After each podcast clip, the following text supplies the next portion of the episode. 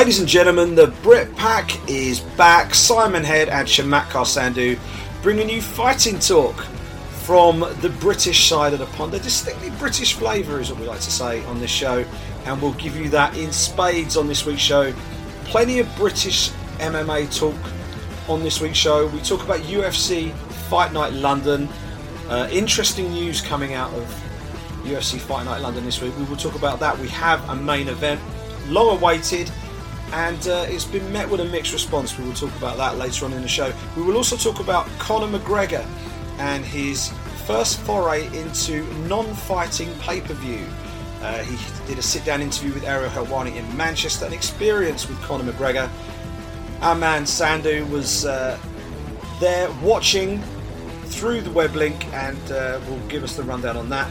And of course, we will look back at UFC on Fox as Valentina Shevchenko ran out the winner against Juliana Pena and became the number one contender for the UFC Women's Bantamweight Championship. Sandhu, how are you, buddy? Uh, very sleep deprived, uh, Simon. It's been uh, a very busy 48 hours in the world of mixed martial arts. Like you mentioned, news coming out regarding the main event of UFC London. We had the UFC and Fox card on the weekend. Obviously, the Conor McGregor interview was fire. Uh, and we even had a chance to squeeze in some WWE pro wrestling with the Royal Rumble uh, last night. Uh, and I know there's a, a fair section of our listeners and the general MMA community who are also pro wrestling fans. So I think it was a, a packed weekend for all, all parties concerned. Yeah, I haven't quite caught up on, on sleep myself. I always look sleep deprived, but I actually am this time. So, but uh, the first, the first and most important thing, arguably on the uh, on the list, is we had some live fights this weekend, and UFC on Fox came from where it all began for the UFC, Denver, Colorado. They packed out the Pepsi Center, over thirteen thousand fans, uh, took to the stands for Valentina Shevchenko's coming out party. A lot of people, myself included thought that Juliana Pena was going to get this one done, Sandhu. But mm-hmm. Valentina Shevchenko showed that she is a hell of a lot more than just a very good striker. She submitted Juliana Pena in the second round, and she looked absolutely phenomenal. Great performance from Bullet, and now she's going to get back in there with Amanda Nunes for a rematch for the UFC Women's Bantamweight Championship. Great performance from Valentina Shevchenko. Yeah, Simon. Um, no one saw that coming. I certainly didn't. Um, I was really impressed with Shevchenko earlier on this year, and that was the very first time I really um, paid you know paid close attention to her when she defeated Holly Holm. Uh, but this, I think, was really her coming out party. Um, I thought she looked really good on her feet, um, and to take Juliana Pena down on the ground and defeat her in in basically her own world there uh, was was fascinating. And I think now we're starting to see her really come into her own um, and you know showcase the skills of an all-round mixed martial artist. Uh, great, great. Um, move by the UFC, UFC to have uh, Amanda Nunes come into the octagon right after and and have them both face off there. Um, you know, there was a bit of kind of speculation as to whether the winner of this would actually get the next title shot because Amanda Nunes has been talking about potentially um, fighting the winner of de Randamie and Holly Holm for the 145 belt. Uh, that was um, firmly put to rest um, with her being brought into the cage and facing off with Shevchenko. They used to do that quite a lot back in the day. Uh, they haven't um, had two fights face off after the main event finishes for quite some time. Um, so, so I thought that was a really good move. And the fact that um, the actual broadcast got over 2 million viewers, I think that sets them both up nicely uh, to give them that extra exposure. And I think now moving forward, if they can, you know, portray and promote a, a well balanced um, marketing campaign showcasing the storylines of both fighters, um, I think they'll both be in good shape for it whenever they do eventually fight. Yeah, it was really interesting when they got them both in there. The the trash talk was a little bit I don't know, it was just seemed a little bit awkward to me, some of it. It was it started out respectful, then Amanda Nunes decided to get a little bit aggressive and but it, it you know, I think it served its purpose, the fact that they got them in there and sometimes you need to do that. But the thing that really struck me was the size differential. I I watched the Amanda Nunes Valentina Shevchenko fight at UFC 196. That was last March in Las Vegas. That was the infamous night when uh, Nate Diaz submitted Conor McGregor, and yes. uh, that fight Amanda Nunes won it by uh, uh, by unanimous decision. She won the first two rounds. She won the first round comfortably. Second round was quite close, but she did win it but it, going down the stretch, it was Shevchenko who was by far the better fighter. And I remember uh, turning to my colleagues on press row saying, if this was a five round fight, I'd be piling my money on Shevchenko at this point because she was the one who was really piling on the pressure, and Nunes was beginning to tread water towards the end of that third round. We're now going to see that fight again at five rounds, so I, I think it's going to be a fascinating contest.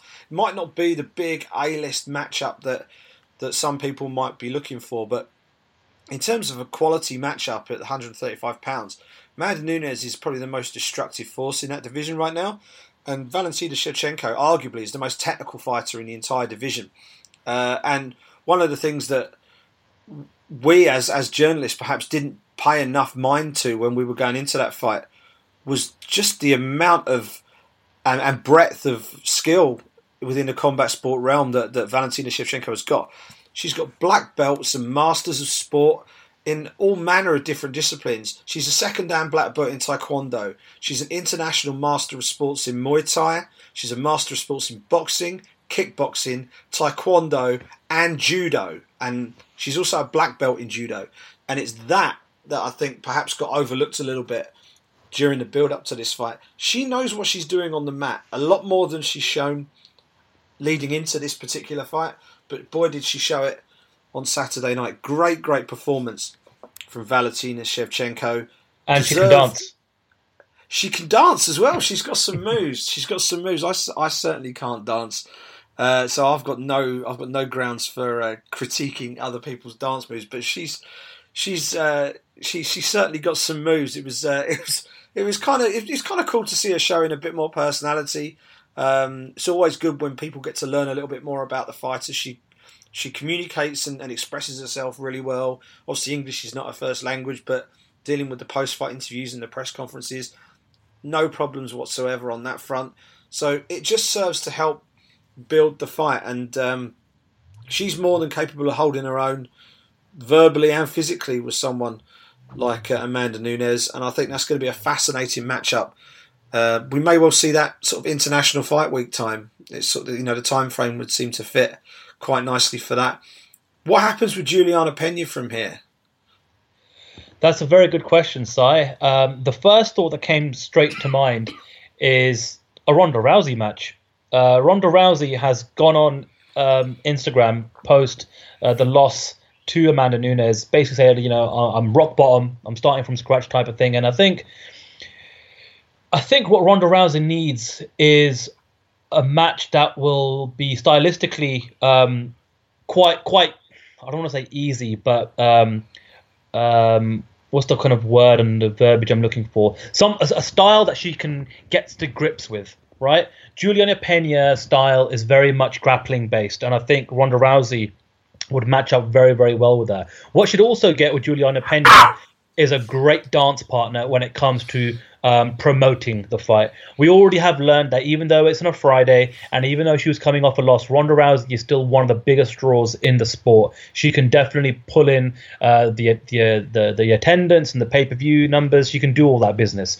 And I think if she wants to stay uh, in the fight game, uh, a fight with Juliana Pena would make the world of sense. And they've obviously got the history going back uh, to when uh, Ronda Rousey and Miesha Tate, you know, um, were served as coaches on The Ultimate Fighter. Uh, that was the same season that Juliana Pena won. Um, so there's lots to to work with there. Um, so so that's that's my and, and of course on Pena's side, um, to, to stay at the top of the division, um, a win over Rousey would still warrant perhaps a, a, future title shot, a big marquee win over a signature fight like that on a massive pay per view. Um, so she'd be right up in the mix to perhaps uh, fight the winner of Amanda Nunes and Valentina Shevchenko. You know what else it does? I can't imagine Ronda Rousey fighting on a UFC event and it not being uh, a main event of a pay per view at this point. You know, I, yeah. I, I, know before they used to kind of prop her up a little bit by making a co-main uh, to a to a male title fight. She's gone beyond that, even though she's lost. She's such a huge draw. The UFC could conceivably do a Ronda Rousey Juliana Pena pay per view, even though there's no championship on the line. I know it kind of goes against the sort of the unwritten rule that you have to have a belt. They have done it without belts before Anderson Silva, I remember, headlined a pay per view in a non title fight. Conor McGregor has headlined a pay per view in a non-title fight. So it can be done, and uh, that, if anything, gives the UFC added flexibility in their in their in their booking. It means that they don't necessarily have to put a world championship fight in there through through necessity's sake, if that makes sense. You can do mm. Ronda Rousey versus Juliana Pena. Something they could maybe consider is something that's never been done before, and it would be kind of a cool thing to try. Would be to do an all female fight card, mm-hmm. and you could have Rousey and Pena headlining, but you could do an all female fight card, and I think you could really put the the WME marketing machine behind that, and that could become something really, really quite something. And I think it would it would just highlight the the depth of talent that the UFC has in the in the women's weight divisions. Obviously, they're looking to build a third weight class as well now, and uh, you know we can we can maybe use that event to try and bolster that up as well. I think that would be something that I would certainly consider. Um, that might be a little bit different, and again, it allows you to market it in a slightly different way, whereby people don't necessarily feel like they're being shortchanged by not having a world championship fight on the card. I don't know. It's just an idea that literally sprung to me as as, as we were talking about it. But um, I would be interested in a Juliana Pena Ronda Rousey fight. I don't know. I don't know what other fights are out there for for Ronda other than people she's already fought before. Mm-hmm. They could bring Miesha back for one more, perhaps. Um, but Holly Holm's obviously fighting for a world championship, so she's out of the equation. Amanda Nunes destroyed her, so she's out of the equation. Um, Juliana Pena, there is an existing sort of niggling rivalry there between them. It makes all the sense in the world. I think that would be a great fight to make. Um, what was also a great fight while it lasted was the co-main event in Denver, Colorado. Jorge Masvidal picking out arguably the biggest win of his UFC career, TKOing Donald Cowboy Cerrone a minute into the second round. Now this was a controversial fight, not because of the result. Jorge Masvidal clearly deservedly the winner of that fight, but the fact that it was allowed to go into the second round. Herb Dean, from my vantage point and watching it live, I thought he'd stop the fight. I thought he stopped it a little bit before the buzzer. They since uh, ran back the footage to double check, and sure enough, he stepped in about a second before the buzzer. Um, and uh, it looked to me as if he was kind of hedging his bets a little bit. Um, Dana White gave him a bit of an excuse, a bit of a get out in the press conference, saying it was ridiculously loud in there at the time, uh, and he didn't necessarily hear the buzzer clearly himself. So it gives it gives Herb a little bit of a pass. But Cerrone looked done at the end of that round. He looked out, um, and uh, it was slightly surprising that the corner sent him back out there. Um, it was also surprising that the doctors didn't didn't stop the fight because he'd clearly been knocked out at the end of that and he went back out there. He gamely tried to stay in there, and it was just a it was a fait accompli at that point. Jorge Masvidal just took him apart. Another 60 seconds of needless punishment, really, and uh, Masvidal moves forward in the welterweight division. Uh, first off, t- talk to us about how you saw that incident, and then tell us about how impressed you were with with uh, game bred Masvidal because he seriously impressed me on Fight Night. Absolutely, uh, I agree with you 100%. Um, I saw it the same way you did. I thought that Herb Dean had stopped the fight, and then there was a little bit of con- you know, controversy there. it's it's a, little, it's a difficult one, right? Because you've got a, you've got a minute to kind of gather you know your senses and regain your composure. Um, now, should it be down to the corner cornermen to have a look at their fight and say, right, this guy's knocked out. You know, we should be throwing in the towel, and you know, I think that should be talked about more. Um, you know, uh, cornermen throwing in towels, protecting their fighters. Um, you know, this was a big one for, for Cowboy Cerrone. It was his fifth fight at welterweight within 12 months. He obviously done a phenomenal job in 2016. Was one of the fighters of the year. It was one of the comeback stories of the year, given how one-sided um, he lost to Rafael dos Anjos in that title fight at the back end of 2015. It was his fifth fight in 12 months at welterweight, but more importantly, it was in his backyard. It was in Denver, Colorado. Um, he's been wanting an opportunity to fight in Denver for a very, very long time. Finally got it. Um, and there was a lot of talk of him potentially, um, you know, if, if, you know if things went in his way, potentially skipping over Demian Maia Um, you know, again, going back to the whole idea of WMEIMG, looking for the big signature marquee fighters. Um, guys have got big fan followings uh, and are very marketable, uh, and giving them the push and giving them these, you know, these title shots and these, you know, big opportunities. Uh, there was a lot of talk of, of him potentially going, you know, right to the front of the queue. Um, he was already ranked number five, but take absolutely nothing away from Jorge Masvidal. Um, truly, truly um, a highlight performance out of him. Um, the best of his career. He's never looked better. Uh, and there's lots of talk now of him potentially um, leapfrogging a lot of people. He's he was ranked 12 coming into the fight. I'm sure he'll be firmly uh, cracking into the top 10 in the official UFC rankings. And uh, a lot of uh, chatter online of him potentially fighting a Robbie Lawler or a Nick Diaz. And to be honest with you, if one of those comes to fruition, that gets my mouth watering. That gets me rubbing my hands. I mean, he's an action fighter. He's an exciting fighter. I thought he did really well in his post-fight interview. Um, to, he, he, just kind of almost walked away, said what he had to say, called out Dana White. He wants big fights. He wants the big money opportunities, and uh, I think he's going to get them off that performance. Yeah, I think he bet Dana White two hundred grand that uh, he couldn't find he couldn't find a guy in the welterweight division to beat him, and when he's on form like that, he is as good as anybody. And the thing that and, and, and, Dana referenced it in the press conference. He said he doesn't pull the trigger in fights, and I don't know whether that's the case, but the thing that I've always sort of sort of leveled against him is when I, whenever I've watched him, I've watched him in fights where he has been, from a technical standpoint, head and shoulders above the guy standing opposite him, and he really he, he's just lighting them up without ever really putting him away. So he's pulling the trigger, but he's just he's doing enough. But then when the pace needs to be up to gear in order to sort of match the guy as he comes back, he sometimes doesn't doesn't quite find the pedal, you know. Um, and the last three fights he's done the business. He went he went the distance with Ross Pearson. He, he stopped Jake Ellenberger, and then obviously he's just stopped Donald Cowboy Cerrone. And Ellenberger and Cerrone are kind of mainstays of the UFC who, in you know whatever weight division they're operating in, they're always there or thereabouts. Maybe not necessarily right up there in championship contention, but certainly not that far away. Um, and he's put both of them away by stoppage. Um, I think the time is right to give him a push. The fight I would love to see is the Nick Diaz fight. I think from a stylistic point of view, they're absolutely made for each other. I think it would be a fascinating a, a, really fascinating matchup, and both of them are, are very interesting characters. I think the the build up to the fight would be kind of cool as well, and uh, they would be the perfect co-main event for a world title fight further down the line. I think stylistically, but I wouldn't hate on the Robbie Lawler fight either. Um, I don't know when Robbie Lawler is going to be ready to return, but uh, when he does, he's going to want someone relevant in that UFC welterweight division and maybe someone who's on, on, on a bit of a charge right now would be would be a good pick for him. So I think the options are out there for for Masvidal, and uh, but yeah, the Diaz fight for me just it kind of makes sense. Masvidal's breaking into the upper echelons of that division.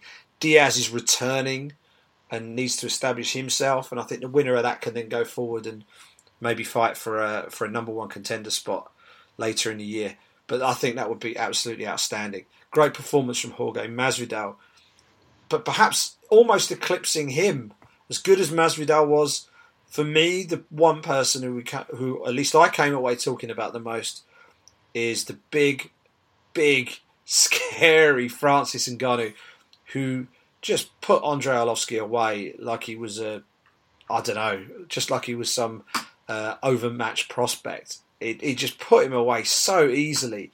And obviously, Arlovski's been around this sport for such a long time. He's been stopped a lot in his recent career, uh, and his punch resistance maybe quite isn't quite what it once was. But boy, did Ngannou look dangerous in that fight, and we've seen his body of work just start to build. And now, what we have on our hands is arguably the the, uh, the scariest man in the UFC. I know Derrick Lewis probably can lay claim to that. Anthony Rumble Johnson can certainly lay claim to that for me, Francis Ngannou has a bit of the Rumble Johnsons about him, but he's just bigger and scarier, and if possible, hits even harder. Um, I'm fascinated to see what they're going to do with him next. I had hopes that they might put him on the London card. We will talk about that a little bit later on. But uh, yeah, I, I I don't I don't envy the next person to step through the uh, the the door of the octagon to stand opposite Francis Ngannou because that's a terrifying human being. You know what's amazing about Francis Ngannou is he's yet, and what gets me so excited about his future and his potential future, he's yet another European. He's yet another European who could potentially become a UFC world champion within the next year to 18 months. Uh, it would be fantastic for. I mean, you know, originally from Cameroon, but he did emigrate to to France when he was uh, when he was a kid, and uh, I mean, you know, MMA is still banned and illegal in France, which is which is amazing considering you know they could have the baddest man on the planet on their hands uh, in the next year, year and a half. He's certainly acting like the baddest man on the planet, that's for sure. Uh, absolutely scary. I still think he's a, he's a little rough around the edges, and that'll come in time. Um, he'll start to get polished the the more um, time he puts into the gym and the more fights he gets under his belt. Uh, but he's certainly on his way. Dana White is high on him. I've literally every other tweet from the European uh, UFC Twitter handle seems to be about Francis Ngannou. So they're definitely giving him a massive promotional push on this side of the world.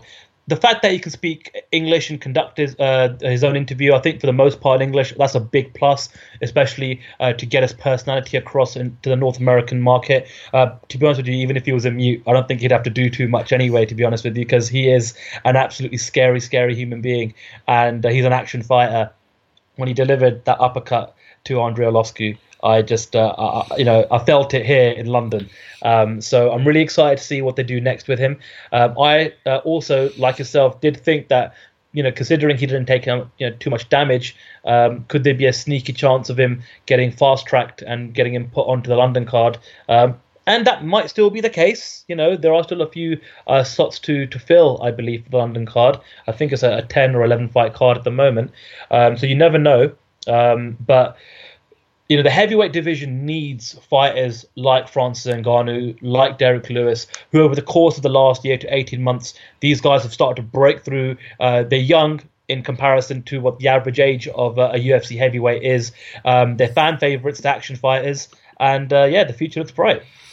Yeah, he's. I think it was uh, the post-fight press conference. Dana said that obviously, you know, we've seen a lot of heavyweights and a lot of heavyweight champions in the UFC, but he said this might be the first one, or potentially the first guy who looks the way he does. He's got that. He's just got that. He cuts that imposing figure. He's he's absolutely ripped. He hits like a truck. He's got the he's got the you know the scary demeanor about him and he's he, he's just got. I hesitate to use the the uh, the phrase Mike Tyson esque, but you, you, know they've got that sort of air of just destruction about them, and and Francis Ngannou certainly has that in spades. Put away Andrei Arlovski in devastating fashion. Other people have done the same with Andrei Arlovski, so the big test will come in Francis Ngannou's next fight. Looking at the potential permutations for him, particularly if you're going to turn him around in the next couple or three months. The highest ranked guy you could realistically see him in there is probably Ben Rothwell, um, who is who is available. I think he's coming back off, uh, coming back from an injury layoff himself. Uh, he'll he'll be looking for a fight, and uh, as someone pointed out to me on Twitter, Ben Rothwell's bio says, "I get paid to end monsters." Well, the biggest monster in the UFC heavyweight division goes by the name of Francis Ngannou, and I'd love to see those two match up. And I would have loved to have seen it on the London card. Maybe, we can still see that. Who knows? Um, that'd be certainly a, a, a juicy co-main event to uh, to slap on that UFC London card and uh, cheer up some of the British fans. But uh, great performance from him. And the last fight we'll talk about is the fight that opened up the main card. Jason Knight, a guy who not many people will have heard of 12 months ago, is mate, he's he's on a real tear in the UFC, and uh, he's becoming a bit of a, a, bit of a character. He defeated Alex Caceres by rear naked choke. Really impressive performance from the lad who goes by the unofficial nickname. He's Jason the Kid Knight. That's his actual nickname, but uh, he also is known to the media as Hick Diaz. Uh, he's, he's he's a good good old Southern boy. Likes to trash talk people mid fight, and uh, he put a, he put a great performance in on Saturday night. He called out Doo Ho Choi, Sandhu. That for me is just straight fire, as the kids like to say these days. That would be a fantastic matchup. What do you reckon? Yeah, sign me up to that. Um, to be honest with you, uh, Jason Knight has really flown under my radar. I mean, I haven't, I mean, paid too much attention to him. And to be honest with you, when I saw the fight card, I thought, oh, they've made a bit of a mistake here. You've got Rafael Assunção versus Aljamain Sterling on the prelims. Why isn't that on the main card? Because you know, the bantamweight division um, could always have you know contenders coming up and you know giving those guys exposures just you know a very good thing to do for that particular weight class.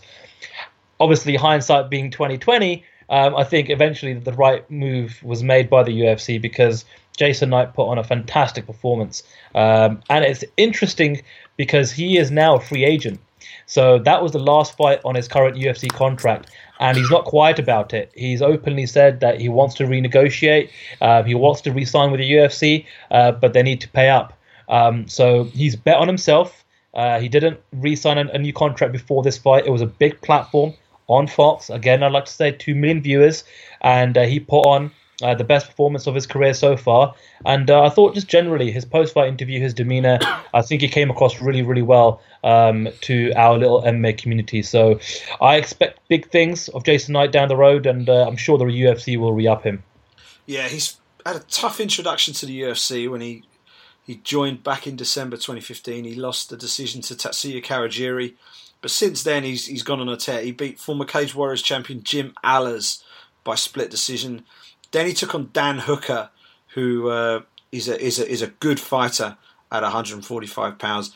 Beat him by unanimous decision, and now he's picked up his first his first inside the distance win in the UFC, beating Alex Caceres. Looking forward to see where they go with him from now. First of all, they've got they've got to sort his contract out, but um, he's he's an interesting character. He's not someone who he's not chasing money and he's not chasing money fights. I think he just wants his contract sorted, and he wants fights with people who are going to test him. I thought his post-fight interview was great. He said, "I don't, I don't want easy fights. I want to fight someone who I know can beat me, so that I can beat them." And I thought, I thought that was really, a, you know, a really good way of going about things. And Doo Ho Choi versus Jason Knight would be a fantastic, fantastic matchup. That was UFC on Fox 23 from Denver, Colorado. And uh, but what we want to look at now is, a, is something that happened outside the octagon. The biggest star in the sport, Conor McGregor, may not have been fighting this weekend, but it wasn't a weekend off for the notorious one because he was right here in in Britain, in Manchester, England, no less, for an experience with Conor McGregor, a, a sit down, a fireside chat, as they like to call these things, just a little cozy, intimate fireside chat with Ariel Helwani and 5,000 of his closest friends who had purchased tickets for the event. It was available to watch online as a pay per view. I think it cost four ninety nine here in the UK. Uh, one of the people who paid the four ninety nine and watched it was your good self, Mister Sandhu. Now I, I, hold my hands up. I did not watch this. Mm. Um, I was watching the uh, I was watching the early prelims from from Denver, so I didn't watch the the actual interview. I've seen a lot of the fallout from it, and I was watching your your excellent Twitter play by play. But talk us through some of the key, you know, the key highlights and the setup. I'm interested to know. First off, was it was it good value for money for the people who went? Was it good value for money for the people who stumped up to watch it on the uh, on the stream? See, I'm not too sure. I mean, the I'm I am aware of the company that organized this because I've done this in the past with Al Pacino and, and Arnold Schwarzenegger, and I, and I, also believe maybe Mike Tyson as well. And I suppose it d- depends on, as a fan, who you idolize, and if it's an opportunity to get up close and personal and have some sort of interaction uh, in a private, intimate setting like it was um, with somebody you know you look up to and respect and you know uh, are a fan of. So I suppose for a lot of people, perhaps for them, it was an opportunity to do this to that with uh, with Conor McGregor. Um, I don't know if he was able to meet and greet all five thousand or what the, the setup was. I know there was a tiered system of tickets, which ranged from I think fifty to hundred pound all the way up to the thousands. um, depending on you know what kind of package you bought. But um, it was a very interesting setup because you know it is the first time I've ever heard of uh, an interview uh, being streamed via an iPay per view format. I think it cost three pounds ninety nine. I think it was five uh, US dollars. I think that's how the exchange rate worked out. I mean, for me, I had no qualms in, in paying it because um, that's where the news is. You know, he's a, a polarizing figure in our sport. He's the biggest star in our sport. Um, and um, I just provided a, a live play-by-play on Twitter, which uh, everyone you know appreciated from from my following. You know, there were a lot of people either couldn't uh, um, you know watch it because they were out and about. Um, or you know, even though it you know only costs you know a little bit more than a cup of coffee these days, there are you know some people out there perhaps can't afford it right? And actually, there were some people uh, that were able to access it. I think New Zealand, Australia, and a few other countries um, were, were, blacked out. So even if they wanted to pay for it, they couldn't. So it was almost like, in a way, providing a service to some fans who didn't have access to actually uh, to watch the the, the the, the the live stream, even if they wanted to. That all putting you know being put to one side, I thought first of all, Ariel Helwani did a did a decent job. I think. Um, if you just if you didn't know it was a, um, a pay per view, it would have been just another interview of Ariel Helwani's on the MMA Hour. Right? He is one of the, if not the best interviewer um, in our in our little sport here, and he's got the relationship and the rapport with Conor McGregor. I think you know out of everyone that's that could potentially could have interviewed Conor McGregor. You know, Helwani was probably the best person for the job, just so that he could, you know, ask all the hard questions, um, and maybe get more out of McGregor than maybe somebody else would have that maybe isn't from our MMA bubble. So I think the experience with guys did a good job of tapping him up and getting him on board. In regards to you know the actual um, meat on the bones in regards to what Conor McGregor said, he addressed everything that I think people have been you know wanting uh, to either hear him talk about or would be interested in hearing his take on.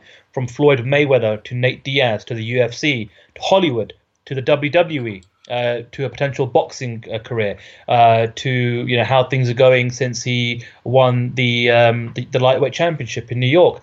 So a, a lot to digest, but I think the main takeaway is still everything surrounding a potential fight, a crossover fight with Floyd Mayweather. That's the main kind of takeaway that I think everyone's um, talking about from the interview essentially, with regards of whatever is on the table at the UFC, whether it's a, a, a, trilogy fight with Nate Diaz, whether it's to fight the winner of Ferguson and Khabib Nurmagomedov for the uh, lightweight championship, whether it's a return to featherweight, which he didn't um, rule out. You know, he said that you know people are talking about him um, not returning back to featherweight, but he could make featherweight no problem. So he didn't rule that out either. He talked a little bit about you know going up to you know welterweight and, and challenging for the the 170 pound championship.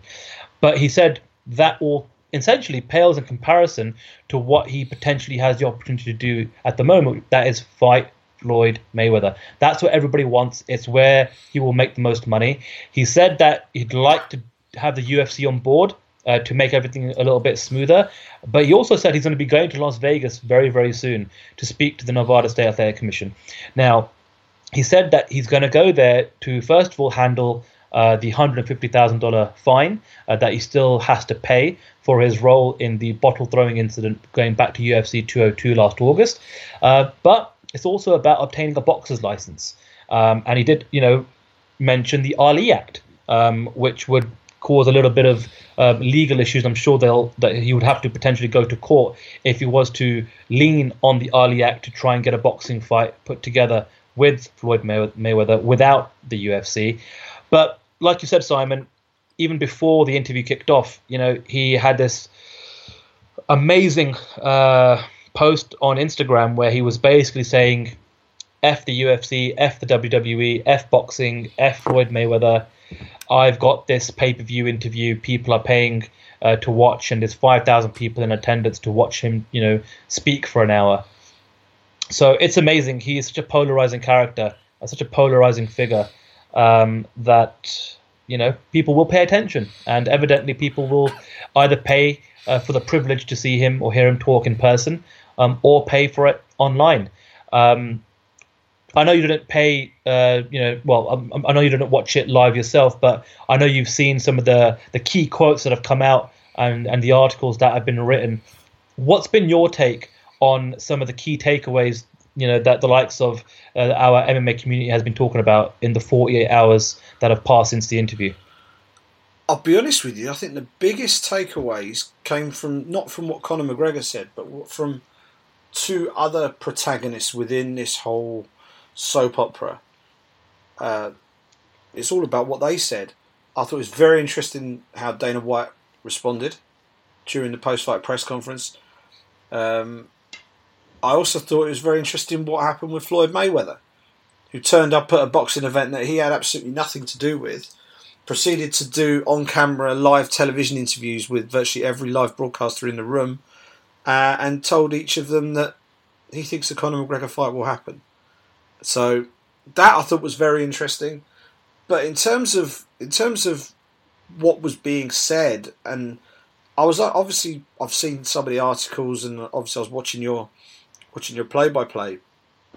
It sounded to me like it was just reeling off sound bites, almost almost as crowd as some sort of crowd pleasing thing. One minute he's saying, "I'll take on Tyron Woodley, I'll beat him," and then the next thing he's saying, "I'll take on Nate Diaz and I'll beat him." It's like he's got a line for every actuality, but or sorry, sorry, every eventuality. But if we leave the Mayweather thing to one side for a second, because that that has a life of its own at this point. He's mm. the UFC lightweight champion of the world. He's contracted to the UFC. The mm-hmm. Mayweather thing needs to be contractually agreed, and there's an awful lot of things and an awful lot of moving parts that are going to need to be brought together in order for that fight to happen and it looks more likely now than it ever had before. But it's st- there's still an awful long way to go before that ever comes together. What we do know is he's the he's the reigning UFC lightweight champion. We also know he's contracted to the UFC. We also know that he's taking time out because he's he's he's, he's about to become a father for the first time. What I wanted to know from this was who is he going to defend his title against? Because the thing that the thing that worries me is that through all of this, and I completely understand why he might want to be pursuing this Floyd Mayweather fight, is the UFC and the sport of mixed martial arts at the highest level is effectively being sidelined while McGregor goes off on this on this uh, on this jaunt towards a fight with Floyd Mayweather, and it for me there are echoes of the Nate Diaz rematch in this. Obviously, there are different circumstances surrounding it. He fought Diaz on short notice, lost, and rather than go back to trying to defend his title, he he needed to go and, and, and face Diaz again, and he effectively deviated from the path of sort of the established order of what happens in a in a in a meritocratic sport to go off and, and do that.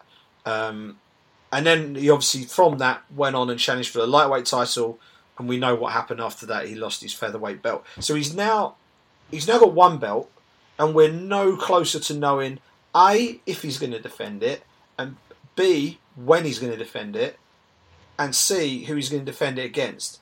And for me, they're the three big questions that, as a mixed martial arts journalist, that I want to know answers to.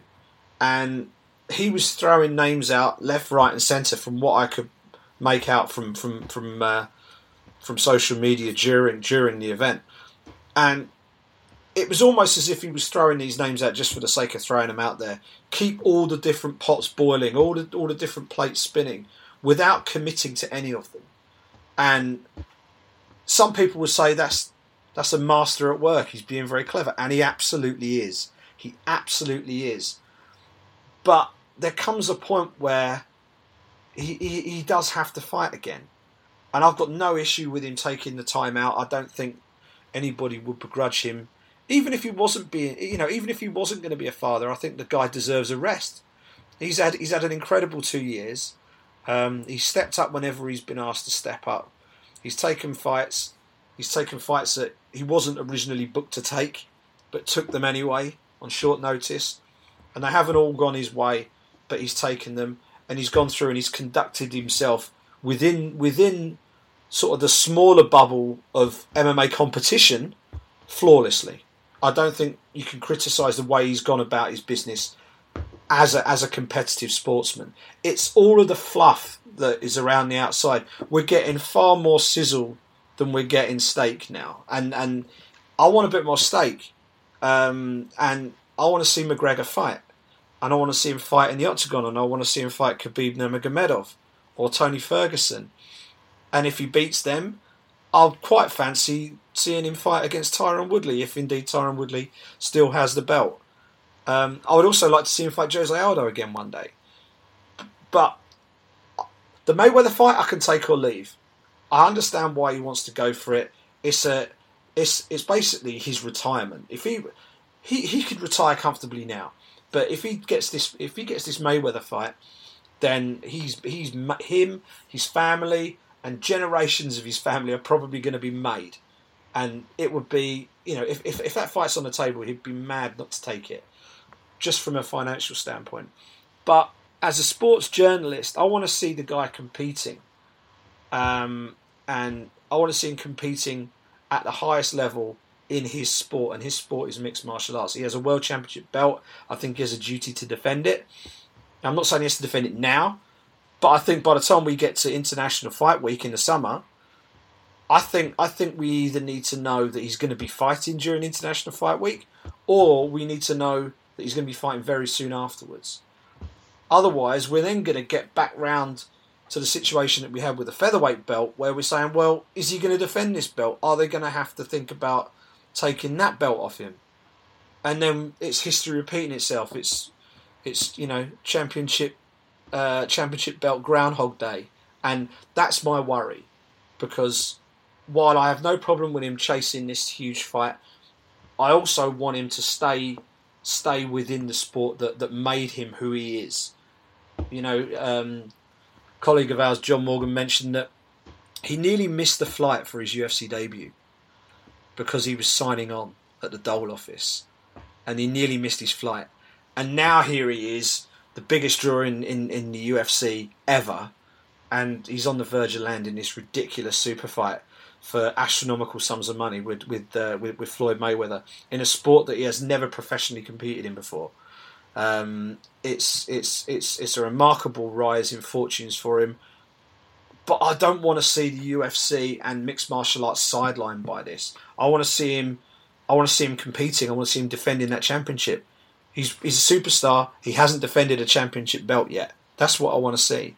And he gave us a lot of sound bites, and you know he's, he's marketed himself in a way that no fighter ever has. But when push comes to shove, the thing that really pays the bills is when you step in and fight. And right now, I don't know. I don't know quite what the path is for him. And I'd hoped that through the interviews we might have learned a little bit more about it. But actually, all it's done is raise more questions, and that leaves me a little disappointed. I understand why he's done it. He's a shrewd businessman, but I just want to see Conor McGregor in the octagon against Sandhu. That's that. That's it. I don't. It's not because I want to see him lose, because actually I like seeing him succeed. I think it's great for the sport when he wins, but I also want to see him tested. I want to see him fight the best of the best in the hardest combat sport on the planet, mixed martial arts. Uh, and right now, we seem further away from that than ever. And that's what I want to see put right towards the back end of this year. So let me ask you on January 30th, 2017, is next is the next fight for Conor McGregor against Floyd Mayweather or is it against somebody in the UFC? I really hope it's someone in the UFC because I, I think the length of time that it's going to take to get the Mayweather fight done, I don't think we'll see it this side of 2018. I think the earliest we can realistically expect to see it is November, December time, and that's being optimistic. I, I can't see it being done in time for the summer, and I also don't. And also, McGregor's going to need to train, and he's going to have to train exclusively boxing. He's going to need a full training camp if he's going to get in there with Floyd Mayweather. So he's going to need some serious prep time. And I can't see the fight happening until the end of the year at the earliest, if not into 2018. Now, if his focus is all on that, does that mean we're going to go a calendar year without seeing him fight? You know, and that's why I'm worried about the whole world champion having to lose his belt again thing. If he wasn't a world champion, I would actually be less concerned about this or less less less worried about it. It's the fact that he's a standard bearer for the sport. He has a duty to defend his world champion, uh, his, his world championship, and uh, I, I I just think there's a certain there's a certain amount of responsibility there that I hope he isn't sort of running. Well, I say running away from isn't isn't the right terminology. Isn't neglecting or, or turning his back on. So I, I really do hope that we get to see him fight at least once, hopefully twice, before the end of 2017 in the UFC because I don't think he's going to fight Mayweather until 2018, if at all. Well, one of the key lines in his interview was the next time. This is a direct quote. The next time you see me in a combat sports arena, you'll see me walk through boxing rings, and that's a pretty definitive statement that he said there. Uh, again, like you said, a lot of moving parts to um, that particular fight. Uh, obviously, Dana White's come out and said, um, you know, you know, he's got a better chance of uh, of you know playing for the, the New England Patriots uh, in the Super Bowl final um, this this upcoming Sunday. But that's all in front of the cameras. Who really knows what's going on behind the scenes? Um, of course, the UFC aren't going to just let him walk away uh, for, for a boxing fight unless they can get a piece of the pie. Um, you know, they, they are having uh, a bit of a transitional period at the moment where a lot of the biggest uh, draws and stars aren't available.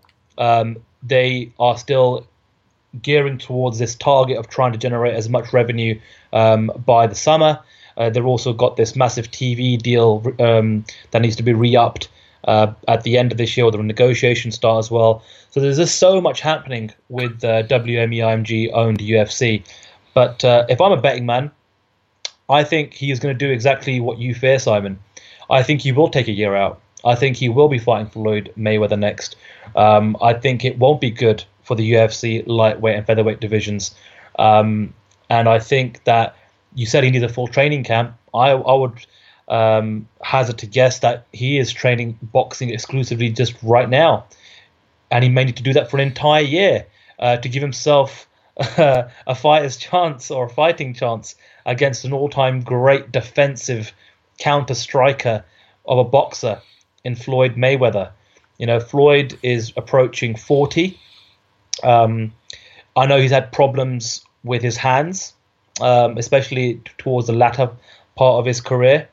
Um, and I think, you know, I think what they learned with the Manny Pacquiao fight is I think perhaps, um, you know, a North American audience won't be fooled again. You know, a lot of people wanted the Pacquiao fight to happen and it should have happened five years sooner. It ended up being a dud. Uh, but I think, if anything, what UFC 196 taught us was if you can jump on the hype train, turn things around as quickly as humanly possible. And I'm not saying they're going to do this in 11 days like UFC 196. What I am saying is I don't think they're going to let this linger for two or three or four years and perhaps risk McGregor losing in the UFC, which can easily happen. This is mixed martial arts we're talking about. He lost last year. And it's not going to end his career. But right now, his star couldn't be higher. It really couldn't be higher. Um, he's coming off um, the biggest year of his career he's coming. He's, he's still claiming himself to be a two weight champion, right?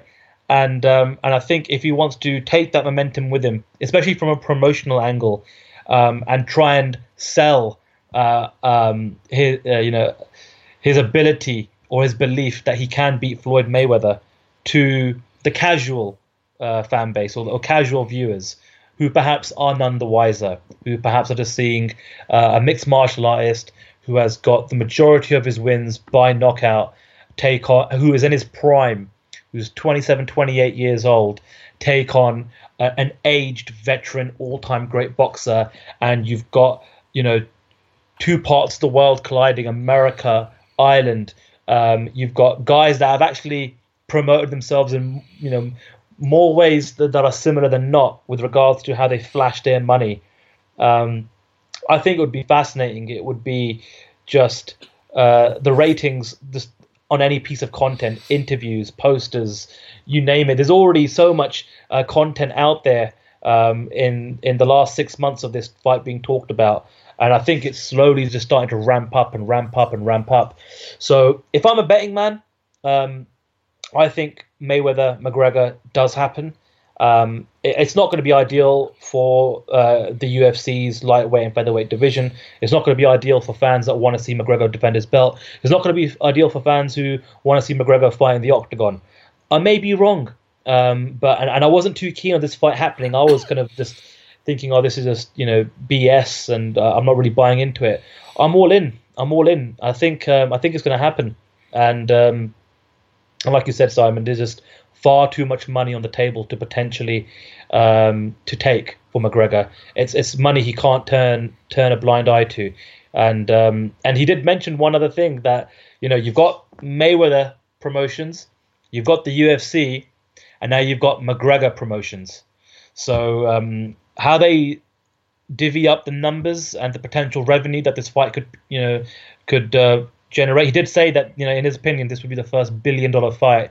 And to be honest with you, with regards to everything else he said over his career that's come through to fruition, I wouldn't put it past him. Who knows? You know, could it break the Manny Pacquiao Mayweather uh, box office record? Why not? If anyone can do it, it's McGregor Mayweather. So um, you know, I think there's still going to be so much to unpack over the coming weeks and months, and I'm sure you and me will be uh, talking about this and debating and you know dissecting so many more storylines and interviews, um, and it and it's probably going to end up being one of these stories of 2017. Uh, but for now, that was the interview. That was the key takeaway, and uh, we'll see where Mayweather McGregor ends up in the coming year. Yeah, it's it's it's going to be one of these that, that that's going to run and run and run. There's going to be stories about it every week, and a lot of it is just going to be puff puff stuff. It's not that you know I don't think we're going to get that much in the way of new detail for weeks at a time, and then we'll get a little nugget of information from from Mayweather. You know, one of the people I would like to hear from is Leonard Ellerbe. Um, he's the CEO of Mayweather Promotions. He's Floyd Mayweather's most trusted uh, business partner and advisor, um, and I would be fascinated to hear hear more from him. I'd also be very interested to hear more or hear anything from the senior management of WME. One of the things that, that comes into this is the UFC or WME have got some aggressive targets to hit. And if Conor McGregor's not going to be fighting in the UFC, then the UFC cannot cannot afford not to be part of this event because they're just leaving money on the table if they do.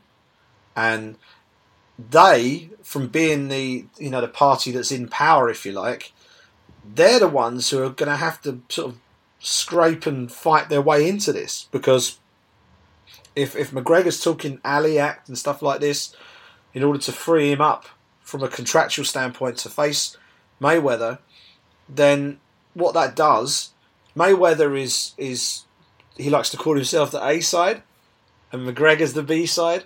Well, if if he's the A side and the B side, then then then the UFC are are are sort of below that, you know, and and because they need to be a part of this. Because if they're not, they're going to lose their biggest draw for minimum twelve months. They've already lost him for six, so I don't want to lose him for the back end of the year as well.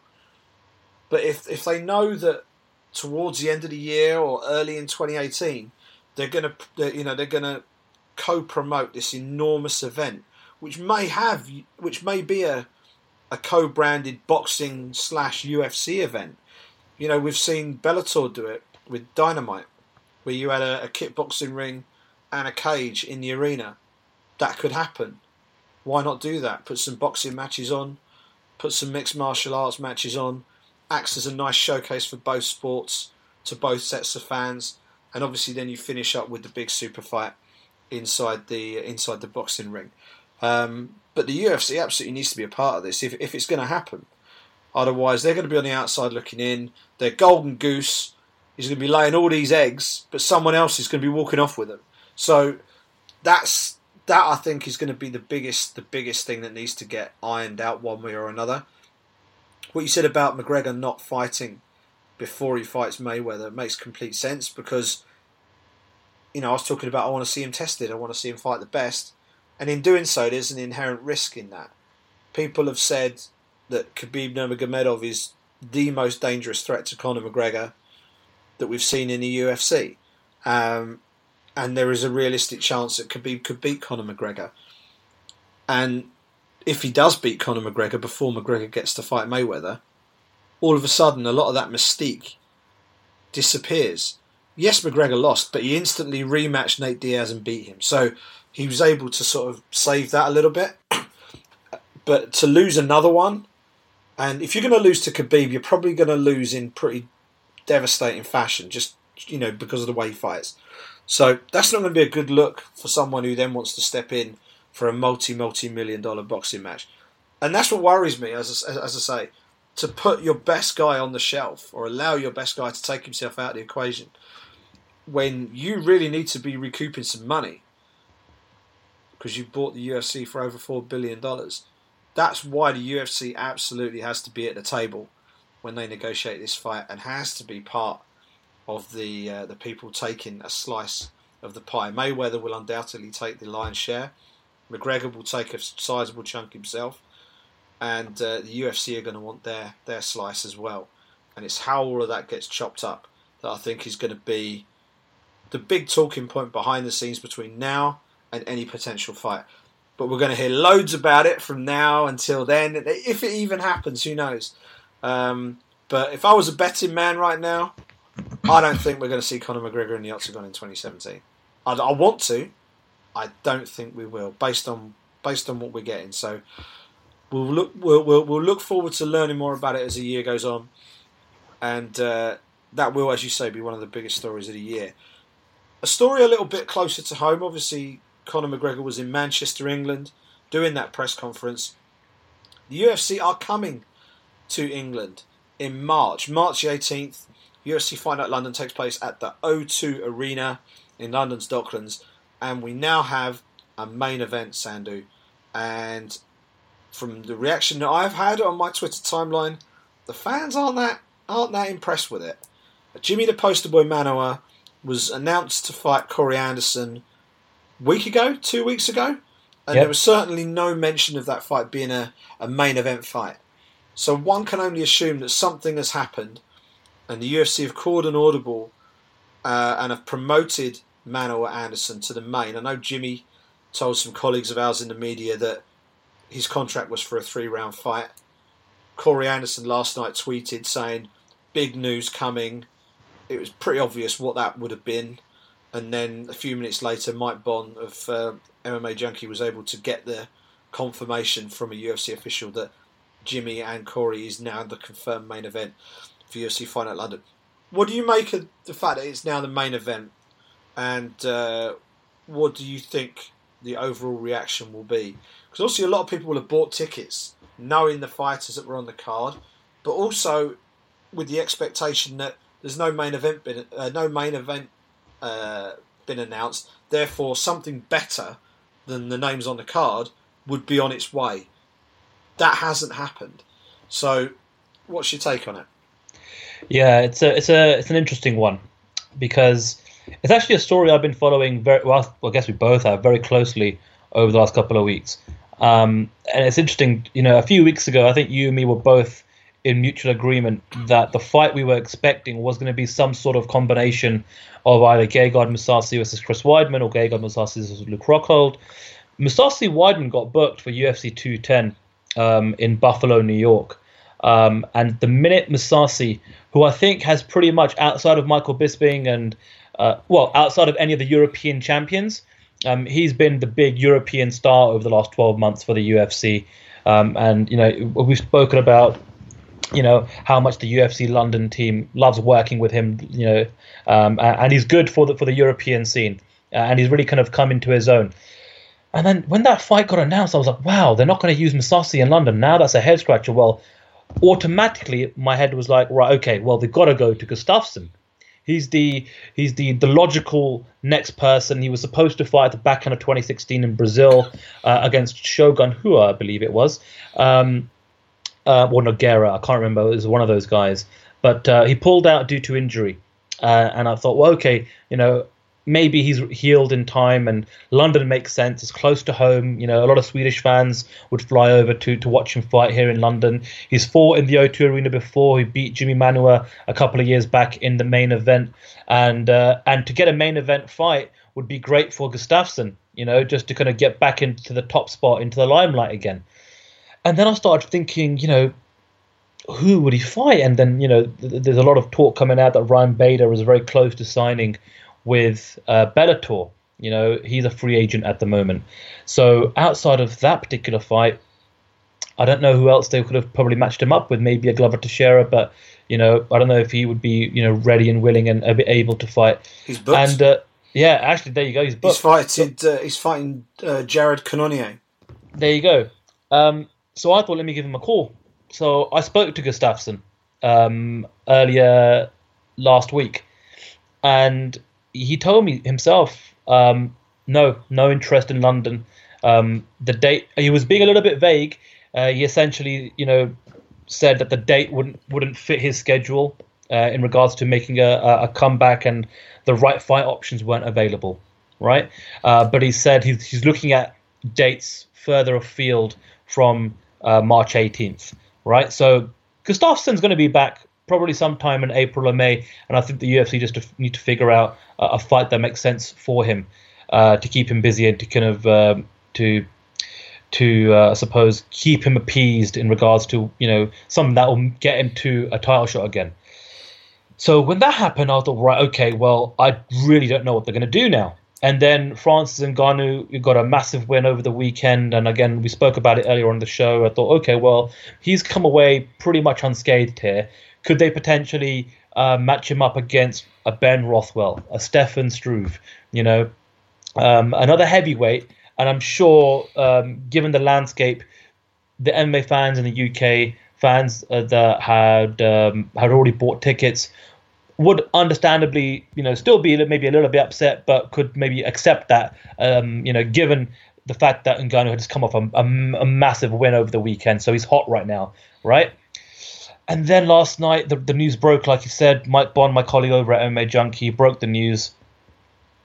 And first of all, I'm made up for Jimi Manuwa. You know, London Zone, really happy for him. Uh, I'm sure both for him and for Corey Anderson, this probably, I'm guessing, uh, means a bump up in pay to take a five round fight in a main event slot. Uh, Manu is ranked number five now. He got a fantastic win in the back end of last year um, in Manchester, and uh, and that was a really big fight for him to come come back off a loss to Anthony John- Johnson um, and to knock out OSP the way he did. That was on the highlight knockouts of 2016. Um, so for him to get a main event slot is huge because that could potentially uh, again, in a division that's pretty weak when you start looking at the overall landscape of the top 15, 20 fighters, that could propel him into a potential title shot, or at least get him a little bit further, you know, further afield, you know, get him further up there. It's just he doesn't have the right dance partner, Si. You know, a few years ago, him against Gustafsson, main event London, that's the right dance partner. Corey Anderson, for me, he just isn't the right dance partner, right?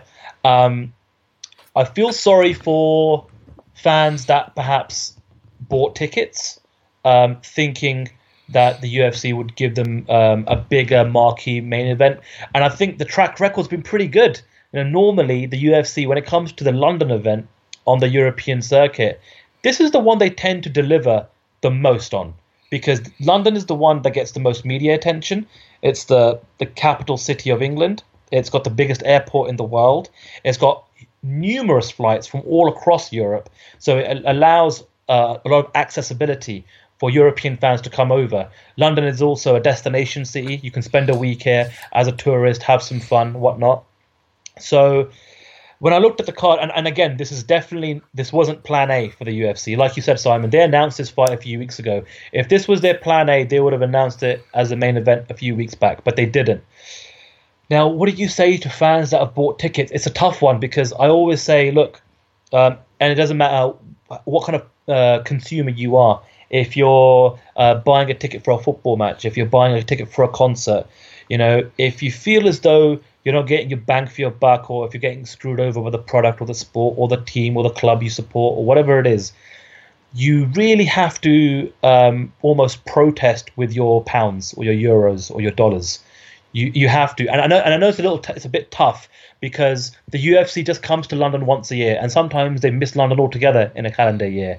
So, but I think what this means and what this tells me is that the UFC brand is way bigger than any fighter. Consumers buy tickets here in London, and MMA fans based on the brand. The UFC is coming to town, right? Um, and perhaps their expectations weren't met. And like like you said, Simon, um, my social media t- today, all day long, has been 99% really negative in regards to uh, fans being disgruntled um, at the lack of a, a marquee main event. Uh, fans, you know, being unhappy that they spent, you know, 200 pounds, 300 pounds, and whatnot, um, wishing they can get a refund. You know, I, I mean, I don't, I don't, know what to say really. It's just really, really unfortunate. Um, but this is also the sign of the times, not just here in London, in England, and in Europe. You know, this has happened before. It's happened in Canada. It's happened in Brazil. The UFC has already cancelled a couple of shows this year. Right, the star power across the board just isn't there right now with the UFC. They don't have a, a lot of guys are being tied up because they've been stacking up pay per views over the last six months with two title fights. Right, so I don't, and it's a UFC Fight Pass card to, to top it all off. Yep. You know, so I don't know if that answers the question or if it gives me, you know, has allowed me to express my feeling. i have just tried to, you know, hit as many points as I possibly can. But, but what was your take, Simon? And, and, you know, what are your feelings in regards to the main event? I'm I'm disappointed for the fans who bought the tickets expecting another fight to be added at the top of the card, because that obviously isn't isn't the case. Um, I think if you look at the fights that are on the card right now, we've got 11, 11 confirmed fights. Nine of those fights contain either a British or Irish fighter. So there's an awful lot of local local talent involved in the card, which I think is a positive. There are people among the fan base, and some people have tweeted me, who have actually complained that it's the same old faces. But I think it's understandable that when there's a fight card in Britain, the British fighters are going to want to be on that card. They're the easiest ones to recruit for the card.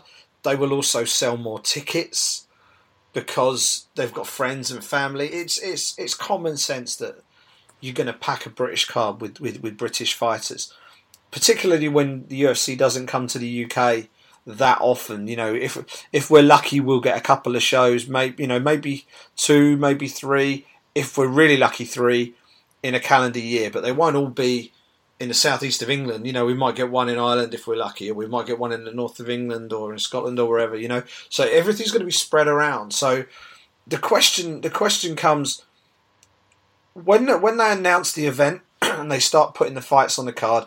You look at it and you say, "Oh, great! Brad Pickett's going to have his retirement fight. I want to be there for that." Jimi Manuwa's got a tough fight against Corey Anderson. If he wins that, he's potentially going to put himself one step closer to a title shot. Maybe gets him in a in a number one contender shot.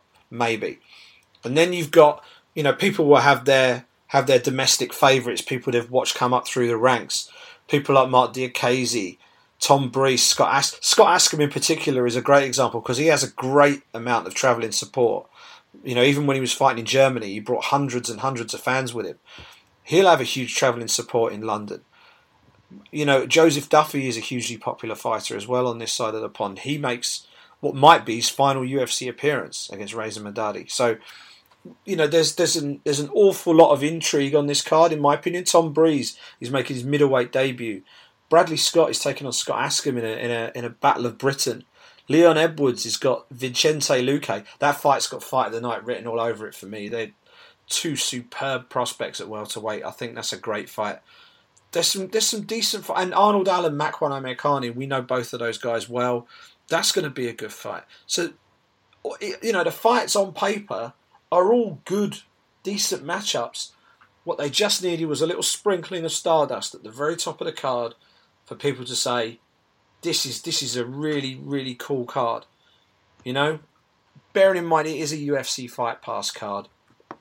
We weren't going to get a World Championship fight and anyone expecting a world championship fight is kidding themselves. You know, I know someone said, but we got Anderson Silva and Michael Bisping last year. We were lucky. Mm-hmm. Anderson Silva, and Michael Bisping last year. Um, people were complaining that it was going to be Anderson. It was going to be Michael Bisping versus Gegard Mousasi.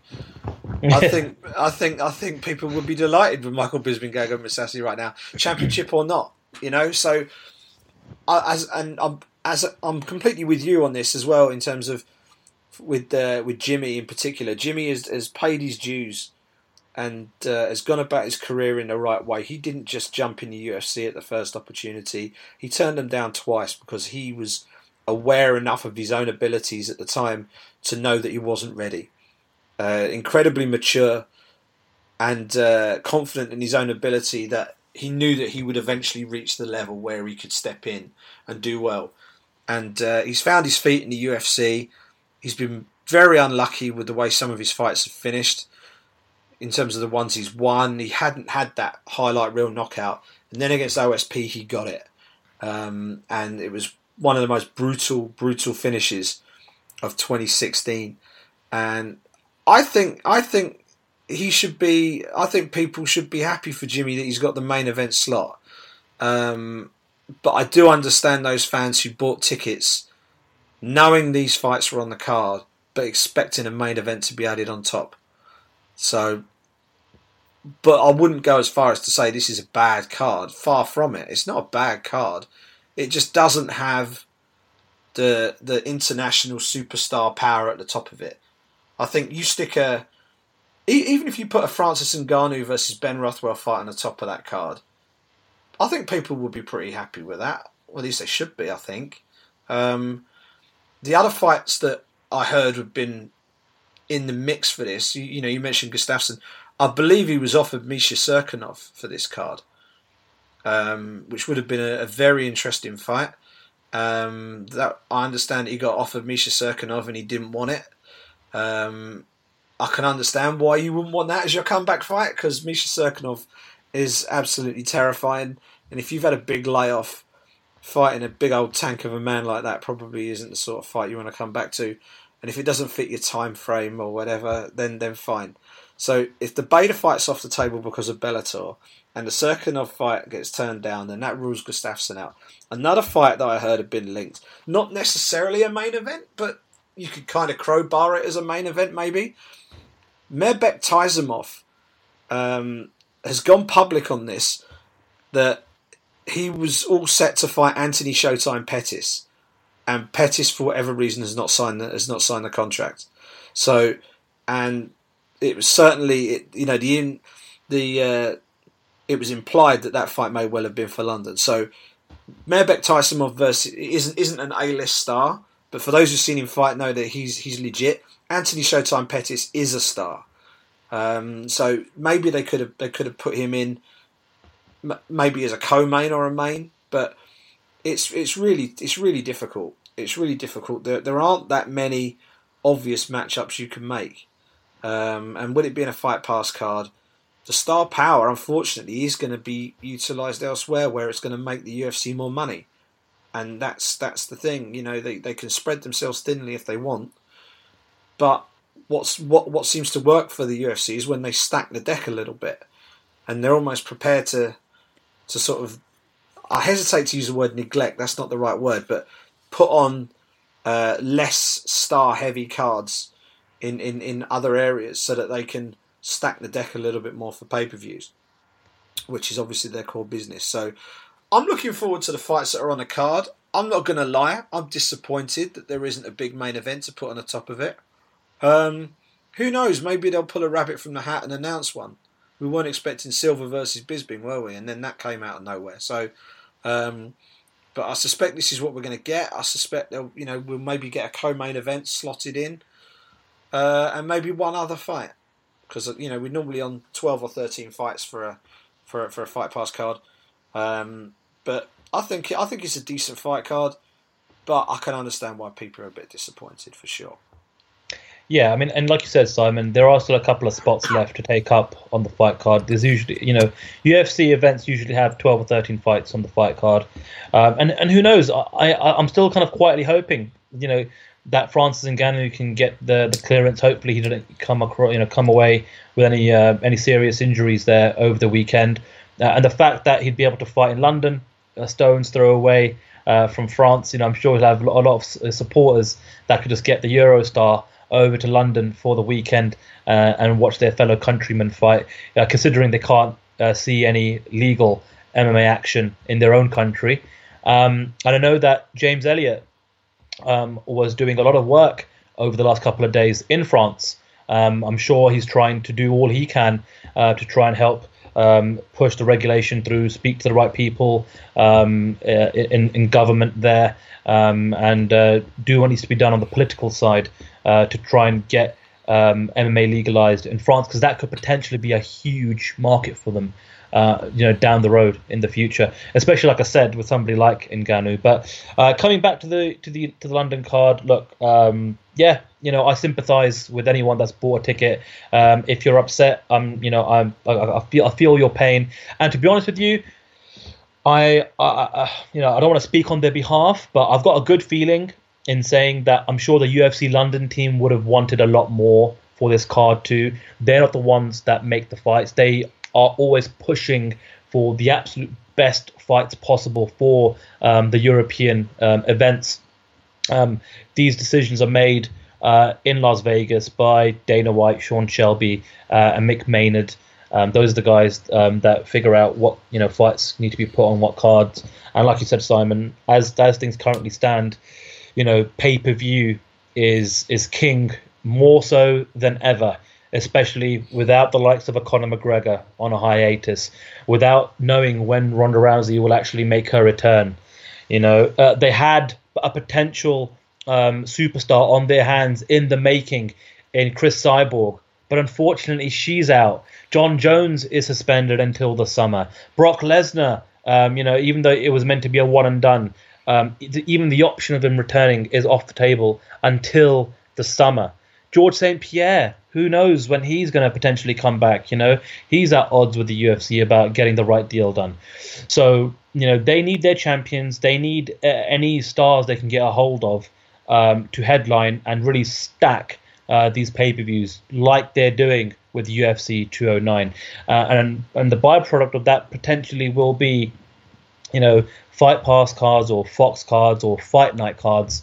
Um, you know, either being cancelled, like we've seen a few times, like I mentioned this year, Simon, um, or or perhaps not getting um, star power um, that uh, hope you know that the local market and the local fans want. But this is also perhaps um, you know a, a, a, statement on on the um, the number of fight cards that the UFC does put on every year.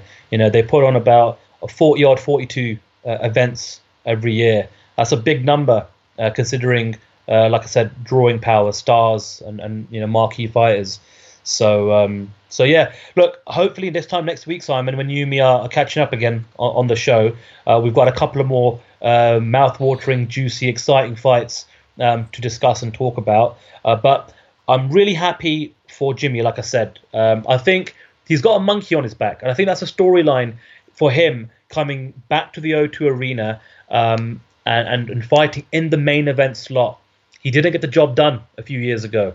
And I think being a Londoner and you know having a lot of fans and f- friends and family there um, to watch him compete top of the bill uh, against Gustafsson and losing in the fashion that he did, I'm sure he thinks about that a lot. Even though he's you know training with him now at the All Star Gym in Stockholm, I think he wants to you know right that wrong and uh, and get a victory in the O2 Arena in the main event. And so I'm really happy and excited for him. Absolutely, and uh, yeah, we will obviously bring you uh, any more news of additions to that fight card on next week's edition of the Brit Pack. Now, very, very quickly, we do have an event this coming weekend, February the 4th. The Toyota Center in Houston, Texas plays host to UFC Fight Night. Bermudez versus the Korean Zombie. You know you're a bit of a star if you don't even need to have your real name on the poster. Chan Sung Jung, as his mum and dad called him, is back in the UFC and he's straight in to a UFC main event. He takes on Dennis the Menace Bermudez. I'm looking forward to this fight at featherweight. Chan Sung Jung was the man. He was absolutely superb. Uh, just a hell for leather performer. Always brought the uh, the action and the entertainment. as does Bermudez. That that one that one will do the business on fight night. We'll quickly run down the key fights. Alexa Grasso takes on Felice Herrig at strawweight in the co-main.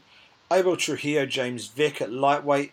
OSP takes on Volkan Ozdemir, who is a replacement for Jan Blachowicz. Um, who else we've got? The, the opening the opening fight on the main card should be an absolute cracker. Jessica Andrade takes on the returning Angela Hill, who uh, jumps back into the UFC as the Invicta strawweight world champion, of course. And uh, a fight or two fights on the prelim card to look out for. The first fight on the prelim card, Tisha Torres versus Beck Rawlings, should be a decent scrap at women's strawweight. And the featured preliminary bout, two heavyweight prospects, Adam Milstead and Curtis Blaydes. Uh, Blaydes had a tough start to his UFC career because they put him in with Francis Ngannou. Um, but uh, he he was pretty much undefeated, I think, before then. So he's looking to find his feet. Adam Milstead is another guy who he's shown a little bit of promise as well. So so that'll be one to watch as well. That's UFC on Fight Night this coming weekend. Uh, the numbers, if you're keeping up with it, is UFC Fight Night 104, and uh, that one takes place February the 4th in Houston, Texas. Now, the reason why we whizzed through those, Sandhu, is because we put the call out for questions this week and we got a bucket load. So let's just dive straight in and get as many as we can done before we wrap this thing up. Yeah, absolutely. No shortage of questions this week. Uh, normally, I think I've got to send a few prompts out on a Monday, uh, but it just took one tweet at lunchtime and I was flooded with questions. Thank you, everyone, uh, for tweeting. Uh, remember, it's the BritPack MMA. That is the Twitter handle. Give us a follow and uh, use that handle when you want to throw a question throughout the week, and we'll try and get it squeezed on into the Q and A segment on the show. So, without further ado, the MMA Manor tweets in and says, "Who should Ngannou face next? I like a fight with Derrick Lewis." We quickly spoke about this um, earlier on the show. You mentioned Ben Rothwell. I wouldn't mind the Stefan Struve fight, an all European clash. Uh, but outside of those, uh, are there any other fights that you think make sense for uh, the newer superstar in the heavyweight division? Not right now. I think a lot of the names who you would potentially like to see him against, they're all tied up in fights. So I think I think Struve and um, Struve and Rothwell are the two highest ranked available fights for him. Um, Derrick Lewis would is is just coming off uh, a, a, recent win, so he may potentially be available if they're not in a rush to put put Ngannou back in there. Uh, that would be that would be quite a quite a sight to see those two guys. We saw both of those two in Zagreb. Uh, I remember media day; they were both sat at the end of the same row, and they were like the two biggest bookends you've ever seen. They're two huge hulking guys, and um, they're uh, they're. I'm sure their paths will cross at some point. They're both on the way up. I would probably keep them apart at this stage, though. I think I think the Rothwell fight makes the most sense to me. I think uh, Ben Rothwell needs a needs a fight against a notable opponent to propel himself back in there, and Francis Ngannou needs a name and, and, and, and a credible contender. I think in terms of where they are for their careers, I think Rothwell is probably the best pick. So he would be he would be my he would be my selection. Nice one. Uh, Amir tweets in and says, Thoughts on Cowboy and his run at welterweight? Do you feel him fighting as often as he does caused the loss? That's a, a, really good question, and it's something I've actually thought about. You know, Cowboy Cerrone is one of those fighters that likes to fight as consistently and as often as possible. You know, sometimes I feel like that could be it's a, it's a it could be a pro and a con. You know, if you're fighting as often as he does and you're not, um, you know, getting any serious injuries, you're keeping your skill set very very sharp right? Um, but at the same time, you know, you know, the the counter to that is are you are you giving yourself and your body enough time to recover, not just from the fight, but the six, eight, 10, 12 week camps that these fighters usually put in uh, for these fights. Um, I mean, what, what's your general thoughts on that, Simon, in terms of fighting consistently, fighting often, and when and knowing when to say no to let your body heal up and so what, so forth? It's hard to it's hard to know just what the effect is. I mean, all all all I know from looking down his his recent record is that the turnaround time between the two fights is it looks to be from my very quick and probably very poor mental arithmetic. Um, the shortest turnaround he's had since he fought twice in a fortnight back in January 2015, which is ridiculous. He fought Myles Jury on January 3rd, and then and he beat him, and then he beat Benson Henderson on January 18th. That's ridiculous behaviour, but he managed, he got away with it because he won both those fights. This time around, uh, he fought December 10th against Matt Brown. You don't go through a fight with Matt Brown without getting hit. So he would have taken some shots in that fight. Um, he knocked him out in the third round. So, you know, he would have had to negotiate 10 minutes of, of, of, of Matt Brown uh, Matt Brown punishment before he could eventually land that land that head kick and win the fight. How much of that did you know had an effect on him against against Masvidal? I don't know. I don't know. I mean, he's fighting at a weight class where he's he's obviously going to be healthier. He's going to be better hydrated, and you know, com- compared to when he was at 155 at least. So it's it's a difficult one. I think I know you know Dana referenced it in a press conference saying when he wants to fight this many times, it's going to catch up with him and stuff like this. I just think Masvidal was the better guy on the night. I don't. I understand why people want to make excuses or, or try and find a reason for Cerrone losing because he was on such a such you know such a great run of form. I think that detracts from what what uh, Jorge Masvidal did. I think I think it was more because of his performance rather than Cerrone's turnaround time or anything else. I would, I would, I would lay the, uh, I would lay the blame if you're going to put the blame anywhere for Cerrone losing that fight. I would lay that blame firmly at the feet of Jorge Masvidal, who put on the best performance of his career. So, uh, you know, sometimes you don't need to find what's wrong. Sometimes you just come up against the better guy on the night, and Masvidal was undoubtedly the better guy on the night. Daryl Chumbly tweets in and says, "Would additional weight classes be beneficial for MMA? 15 to 20 pounds is a big jump in weight, especially from 155 to 170 pounds. Is 10% extra?" I actually agree with this, and I've actually been um, a big fan of it, and of this idea of perhaps um, creating a 165 pound weight class and a 175 pound weight class so that you're getting incremental jumps up of 10 pounds throughout the, the various weight classes. And I think there's enough fighters in the lightweight and welterweight division to actually uh, create a new division in between where you've got you've got like 155 pound fighters that are just um, cutting way too much weight, and you've got 170 pound fighters that are undersized for the weight class. I mean, could you imagine if there was a 175 pound welterweight class? How amazing it would be for Johnny Hendricks and Kelvin Gastelum, right? Um, so I like the idea, and I, and I think if the UFC wants to create more belts, instead of creating interim titles, um, why not create an actual uh, division where you can have um, fresh matchups, um, new stars emerging, and an actual weight class that makes a lot of sense? Your thoughts, Simon? Yeah, I think the, I think the big the big barrier to that is the number of bodies you have, and do you have enough people to to justify creating a weight class? Now they've just created a 145 pound women's weight class, and they they currently have two fighters in that weight class. So the answer to that, you know, is if they can do it for that, then they can do it for any weight class. Totally agree about the uh, having the 10 pound jumps. I think from all the way from flyweight all the way up to light heavyweight, you should have ten pound gaps. So I would have a, I'd have a one ninety five weight class. Then you got two oh five, and then I'd jump twenty pounds. Have a two twenty five weight class for like uh, super. What, what do you call it? Cruiserweight. Cruiserweight, and have, yeah. And then you have super heavyweight for the for you know for the big boys, two twenty five and above. Um, but I think I think in order to do, in some ways, it kind of fits with what we've been talking about in recent shows about the UFC needs to create more stars. They they need to, if they want to put championship belts at the top of these big cards, and at times, it, you know, you get the impression they're struggling to do so, which is why we've seen some of these interim titles suddenly cropping up. Why not create these these other opportunities? It means more fighters are in more meaningful matchups because you're not just talking yeah. about the championship fights. You've got number one contender fights, and it just it just it increases your your permutations for you know the matchmakers when they're sitting down and saying, right, okay, what you know what can we do here?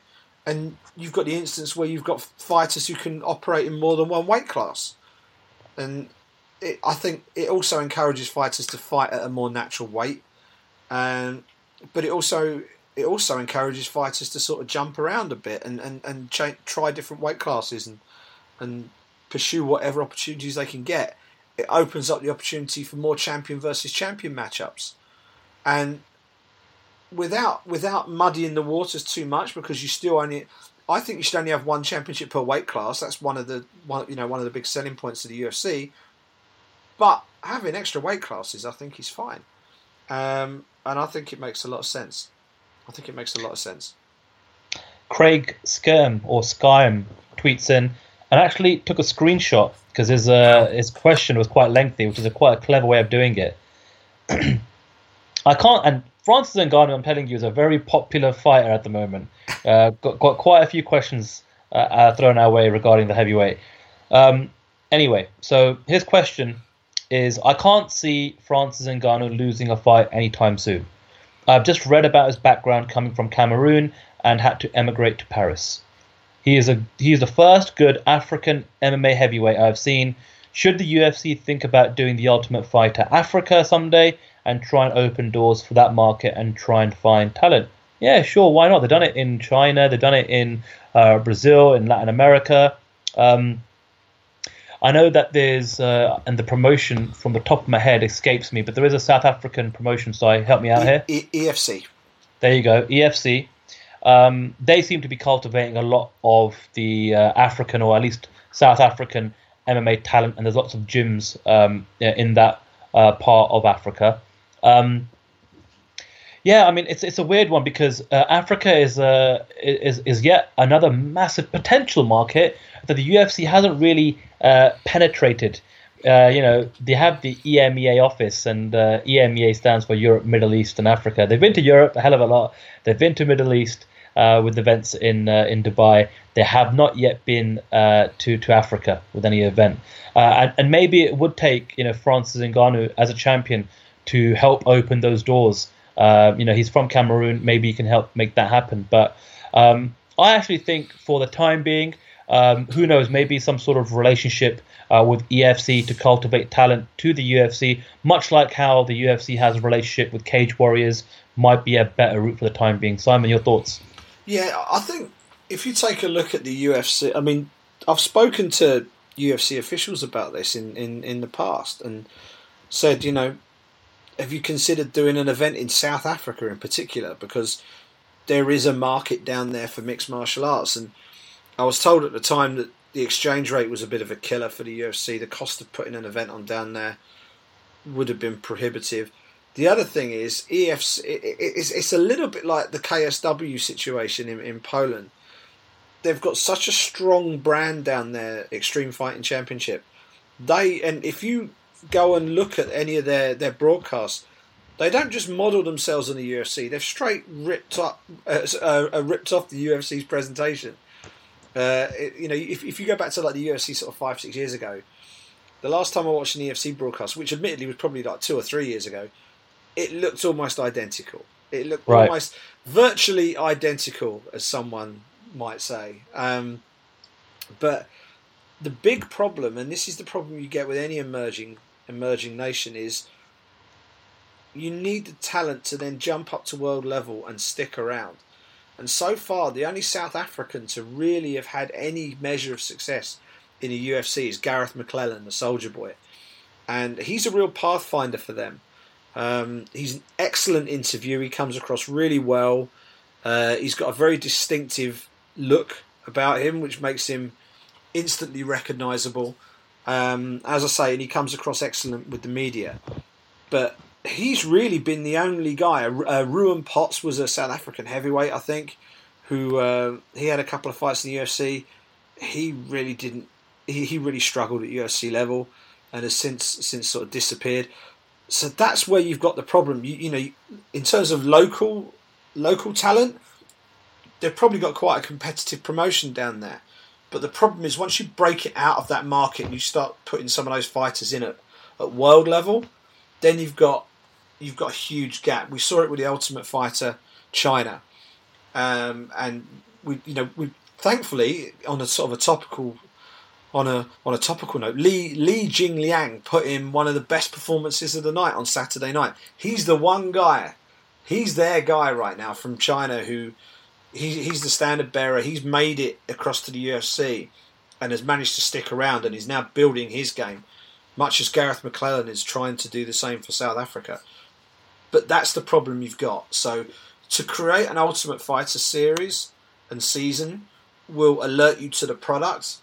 But if those fighters then, or, or you know, the winner then goes into the UFC and gets smashed, you've invested an awful lot of money and you've not got a hell of a lot out of it because EFC have got such a strong footprint in the market. So that I think is why they haven't gone yet, um, and that is probably why they won't go for a little while, um, unless they partner up with EFC and co-brand or do something, which typically they don't do. Um, that would be that would make a, a bit more sense if you put a couple of UFC fights on an EFC card and co co-branded it a little bit. Maybe that would work. It sort of Trojan horses the UFC brand in South Africa a little bit. You build it gradually that way. But uh, yeah, I can't see it happening for a little while yet. Anthony W tweets in, and surprise, surprise, it's another question in relation to our man Francis Ngannou. Um, will France change its stance on MMA if Ngannou wins UFC Heavyweight Championship? I think they should definitely jump on this Ngannou bandwagon way before he potentially wins a championship. I think it's a fascinating story and probably uh, really appropriate right now with what's happening in the world, um, where, where a guy from Cameroon uh, immigrated to France, who opened their doors to him uh, when he was just a kid, and um, he he took the opportunity to make something of his life with opportunities in France, and um, but you know, Francis Ngannou isn't the first French MMA fighter, um, and, and, and he certainly won't be the last. Um, and and you know, France is a powerhouse in so many other um, sport, you know, sporting um, stages, whether, whether it comes to um, football or, or, tennis and and you know, Formula One. There's so many other sports that France has real world championship level um, athletes and competitors. Why not get behind MMA? uh, especially when you've got a massive um, superstar in the making in in Ngannou. Like I said, James Elliott, he's definitely putting in the work. The UFC are putting in the work. They want to break into the French market. We know they've been trying to do that for quite some time, but um, but yeah, you know, I think if you win the championship, that might speed things up a little bit. What do you think, Si? Well, I, under normal circumstances, I would agree with you, but in the case of this particular situation, I don't think it will because okay. my understanding of the situation is this is less about sport and more about politics and the politics of sport. And there's a there's a big big issue in France with the perception of mixed martial arts, and a lot of the, the people in positions of of um, of influence within the sporting governance in, in France are heavily tied in with the French judo side of things, and they some of some of the statements that have come come from the leadership there of, of on, on, on the French judo side have been from you know for for someone on the mixed martial arts side of things they've been laughable. They've been talking about it promoting terrorism and all sorts of stuff. It's it's, it's been quite incredible stuff. Um, the the place to check out if you want any sort of further reading on this is is IMMAF the International Mixed Martial Arts Federation they have been working tirelessly to try and establish the sport of mixed martial arts over in France, um, and uh, it's been it's been a losing battle so far, and it's something that you know you just hope that eventually will happen, but it reminds me in some ways of the situation in New York where you had people at the very top who, for whatever reason, had just turned themselves off to the sport, weren't prepared to listen to reason, weren't prepared to listen to sort of research, facts, um, any kind of argument of substance. Not interested. They've made their decision. They've made their minds up, and that's pretty much it. And it's a sorry state of affairs right now. And I'm I'm by no means an expert on this topic, but that is my understanding of how things are right now.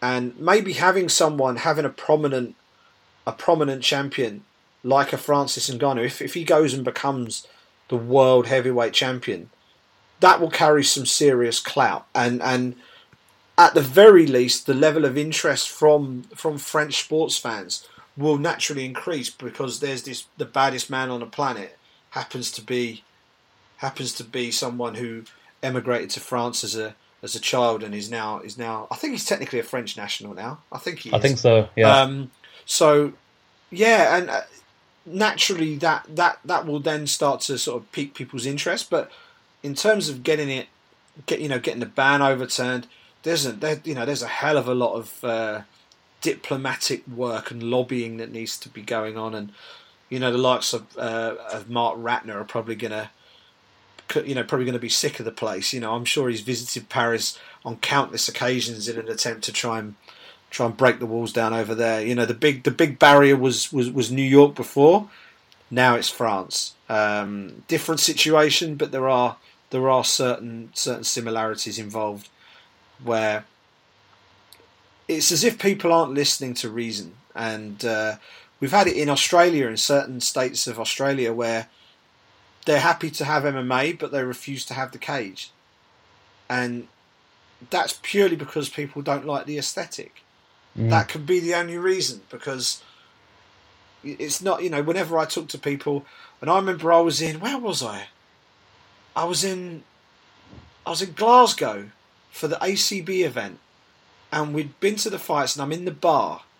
Funny that, but I was in a bar and uh, this this couple, I suppose they're in their mid to late fifties, and uh, the uh, the lady started talking to me and asking me why, you know, who all these big scary looking guys were, and I explained what had gone on, and then I ended up what I thought was going to be like a polite two minute conversation ended up being a forty five minute.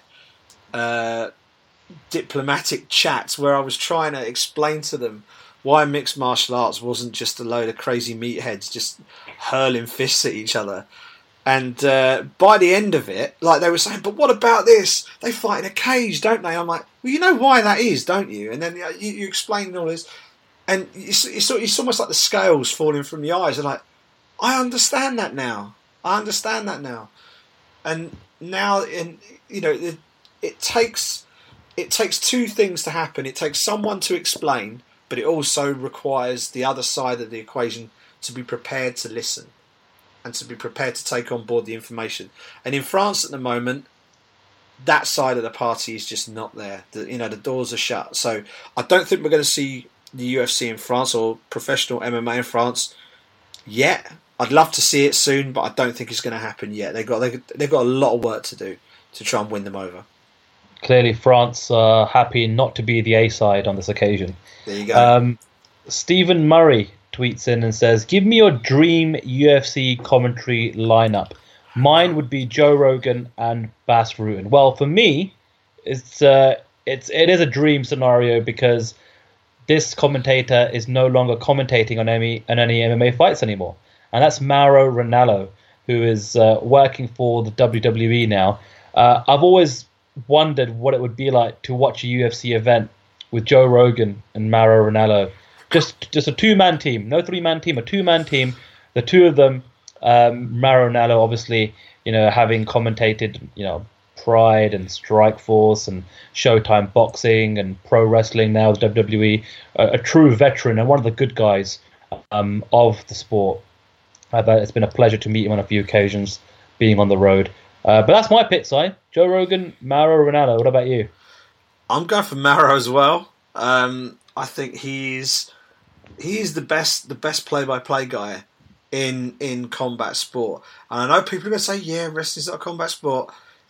It, it's it's combat sports entertainment, so you're in a similar sphere. He also commentates on Showtime Boxing, so we had that amazing fight between Carl Frampton and, and uh, Leo Santa Cruz at the weekend. That was another reason why I was up till silly o'clock. I watched that after after everything else had finished. Um, and he commentates on that for Showtime, and he's he's awesome. And obviously the Pride commentaries and all the rest of it. I would go for a three man booth. I would go for a three man booth, and I would combine your suggestion with uh, Steven's suggestion. I would have Joe Rogan and Bas Rutten alongside the bipolar rock and roller, as he likes to call himself, Mauro Ranallo. I think you know the energy level that you would get coming through your TV set would be would be phenomenal.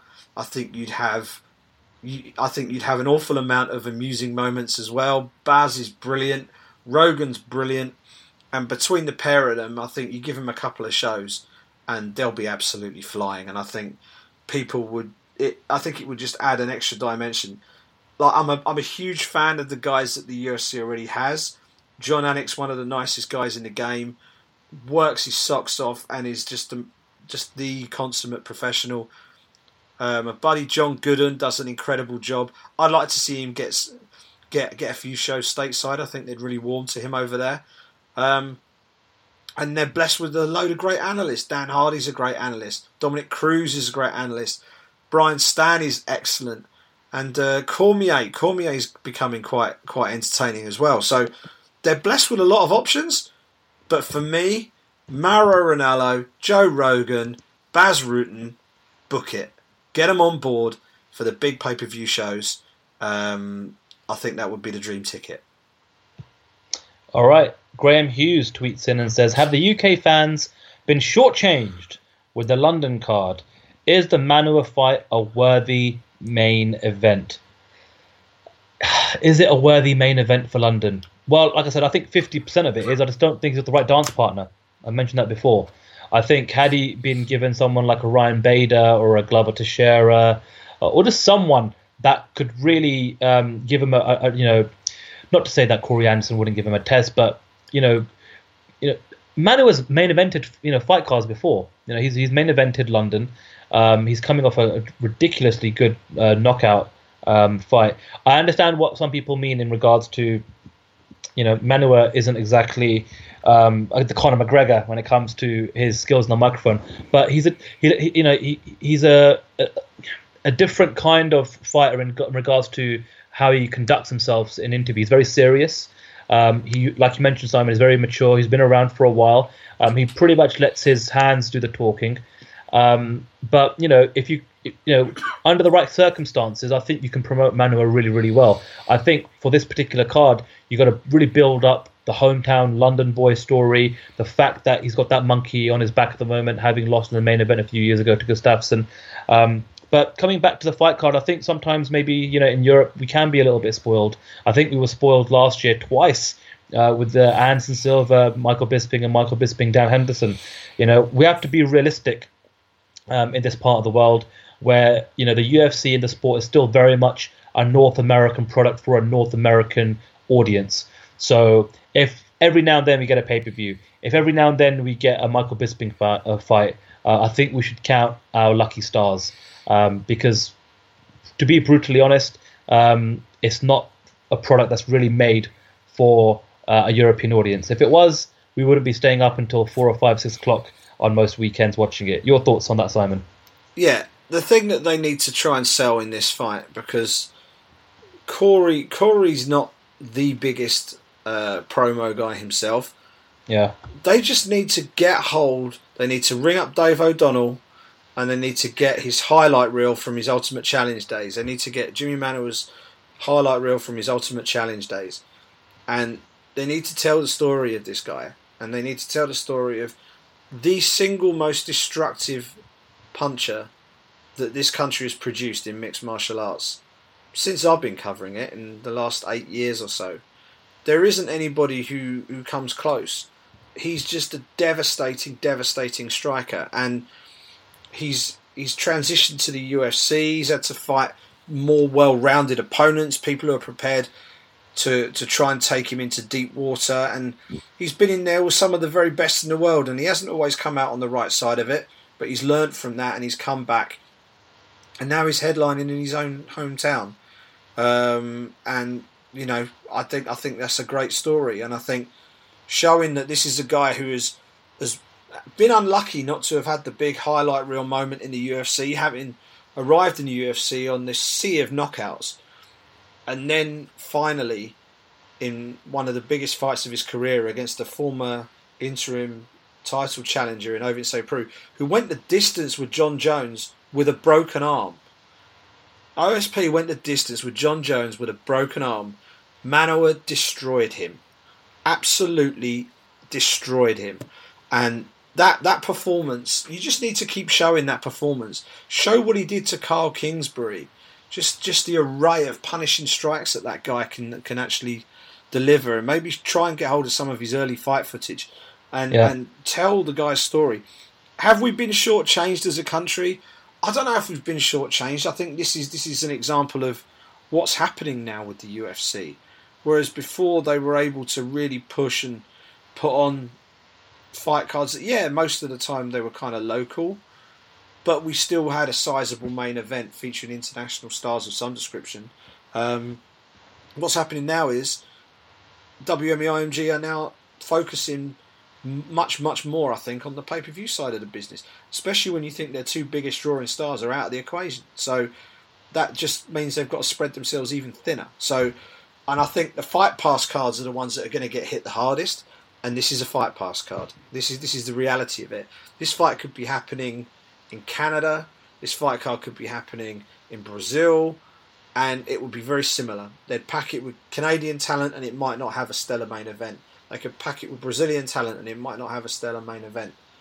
What we have here is a, a card packed with British talent, and it might not be your A-list main event that you're hoping for, but it is one of the most spectacular strikers that this country's produced in the sphere of MMA. So I think we need to take it on face value um, and take it in isolation and look at it and go, what have we actually got here? And I think what we've got is a collection of entertaining fights. If you want A-list fights, you've got to get on a plane.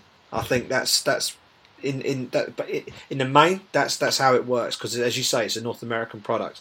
We were lucky last year, uh, and we, you know, I think we showed that we're we're a market that can accommodate that sort of event, and hopefully we will again. But right now, this is a fight pass show, and we're getting a fight pass card. So we need to. I think we need to understand that a little bit. And also, just to kind of add to that a little bit, um, you know, I think we're quite lucky and have been quite lucky in the UK over the years of the amount of UFC events we've got, considering how many uh, European countries there are where MMA is legal, uh, and these countries have been crying for the UFC to come, and uh, the UFC haven't yet. Um, but yet, uh, typically, we always get um, one or two um, events within the UK. Um, last year, we got three in Belfast, Manchester, and London. So um, very, very lucky. Can't complain too much. And the other thing I want to say is, look, if you can get tickets, and if you never, if you've never been to a UFC event before or to an MMA event before, if you've perhaps got some friends um, that have never been before, these are the type of events that where you know if you can grab a ticket for 30, 40 quid or 50 quid. Um, and you know that's I suppose pretty affordable. It's, it's, it's decent just to go along to to check out the experience because the the UFC do put on the bells and whistles. Um, it will be a fight pass card, so you know there won't be any lag between the fights. It will be fight after fight after fight, um, uh, and it is a, a good night out if you if you haven't been uh, to a UFC event before. They do put a lot of effort in the overall production of things. So, you know, I don't think we've been shortchanged. I think you know rather the opposite. If you factor in how much UFC you know product and events we've had over the years, we've been quite lucky. Um, right. So moving on, uh, James says, "How shocked are you that the fights at the top of the UFC London card are nothing like what you guys predicted a few weeks ago?" well, if you, uh, James, uh, appreciate the tweet.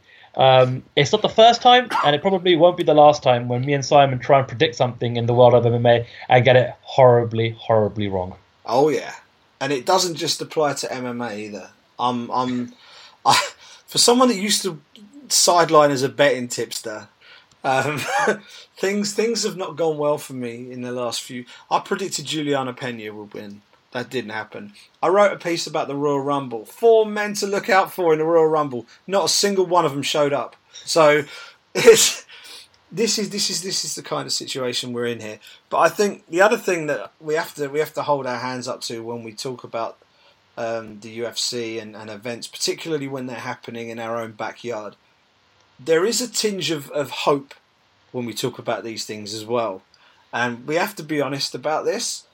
We we look at things, and I, I certainly am. Uh, I, I I'm a born optimist, and um, you look at situations and you think, yeah, that could work. And you look at reasons why things can work. And I think the Gegard Mousasi situation made an awful lot of sense. And when they booked that fight for, for Buffalo, it was it was a bit of a kick in the nuts. It was like, okay, So we're not going to get the big main event that we were hoping for because after that, and you know we've spoken about it earlier in the show, you're kind of scrambling around a little bit looking for something, and they obviously couldn't find what they wanted because they eventually decided to bump Jimi and Corey up to the main event. Um, the one thing I would say about all of this is the as as British MMA fans, I think I, I think it's important that we as, as as well as you know we want to see the best product we can in this country, and I completely get that, and I understand that, and when you're forking out money for tickets, you want to see the best product possible. But I also think it's important that while people are, are going to be disappointed, and that's that's understandable, this is also a huge opportunity for a British fighter. Um, and I think while it's okay to be disappointed, I think it's also okay to be excited for the guy who's getting the unexpected opportunity. And is is a balance in that because I'm not going to lie, I'm disappointed. I am. I'm very disappointed, but I'm also absolutely pumped for Jimi, and um, you know it's it's a great opportunity for him, and I, I hope I hope that he's able to take full advantage of it against a very, very difficult opponent stylistically for him. So, um, you know, I'm not someone who will ever turn around and slam a fight card because I want to watch good fights. I don't, you know, yes, you want to see the names, but sometimes the names aren't the people that deliver the best fights. So, I think this could deliver a host of great fights, and uh, there's a lot of local interest in there. Yeah, we'd have liked a big, a big headliner on top, but uh, I don't think that's reason to slam the rest of the card for it. So that's that's that's all I would say. I've seen some people just going to town on the fight card and, and slagging it off. Where you know these are professional fighters, and a lot of them are fighting for, for you guys in the UK and, and, and you know us guys. And I think they deserve a little bit more respect than to be told that they're on a fight card that sucks. So that's just a little a little side note. Well said. Um, next question comes in from Blue Nose Greig MMA, uh, who says, "Why is it the media, fans, and Dana always take Conor comments so literally? It's an act. Surely that's clear." Well, look, you know, sometimes you've got to take what Conor McGregor says with uh, a pinch of salt. Um, but like you said, Simon, um, you know, John Morgan said on his podcast um, the last couple of days that an Instagram post um, and the article related to that Instagram post did more traffic than the entire play-by-play for UFC on Fox 23.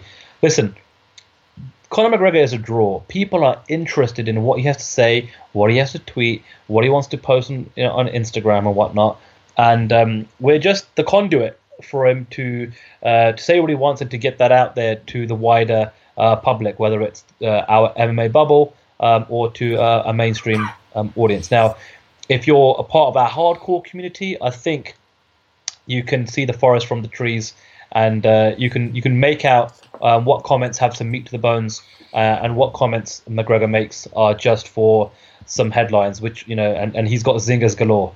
Um, but what's your take, Simon, in regards to Blue Nose Greig MMA's questions? Do you think Dana and the media fans take Conor comments a little bit too literally? I don't, but I think the other thing to bear in mind is, and I studied this at school, that it's sort of the sociology of, of the media, and there's different schools of thought. One is that the media are influencing uh, the outside world by what they publish, and then there's the the opposing angle that the outside world is influencing what the media publishes. And the truth of the matter is, if Conor McGregor generated no interest. If you published a Conor McGregor story and no one was interested in it, you you you know you wouldn't be writing about Conor McGregor every day. Um, I've just left the Sun, and you look on their MMA section, you're not going to find an awful lot of proper sports reporting on there because that's not what's doing the numbers for them right now.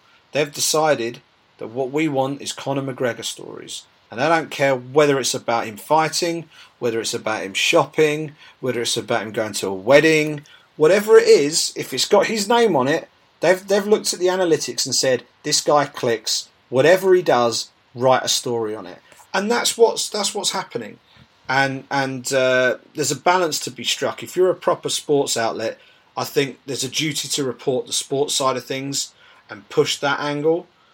But there's also a bit of leeway and a bit of room to do some of the colour stuff around it, and that's where I think there needs to be a balance struck. Some outlets will go gung ho for one, some will completely ignore that and just go with the straight sports angle. I think reality is somewhere between the two. You need a mix of both, and uh, I think I think the situation with Conor is if no one was interested, no one would be writing about it. Um, and uh, I think most people know that he's playing a game. But the thing is, it's an entertaining game to watch. You know, that's why people love Prince Naseem Hamed. That's why people used to love watching Chris Eubank. That's why people love professional wrestling. These guys get into a ring and pretend to beat the living daylights out of each other for 10, 20, 30, 40 minutes. But they'll be driving in the same car to the next show buying cups of coffee at, and donuts at drive-bys and sharing petrol money because they're selling you something. They're selling you a product. And these fighters, like Conor McGregor, are selling you a product. They're selling you the overall package. The difference with professional fighting is all of that fades away when they step into the cage or in the boxing ring and they fight. And that's that's that's where it all gets settled.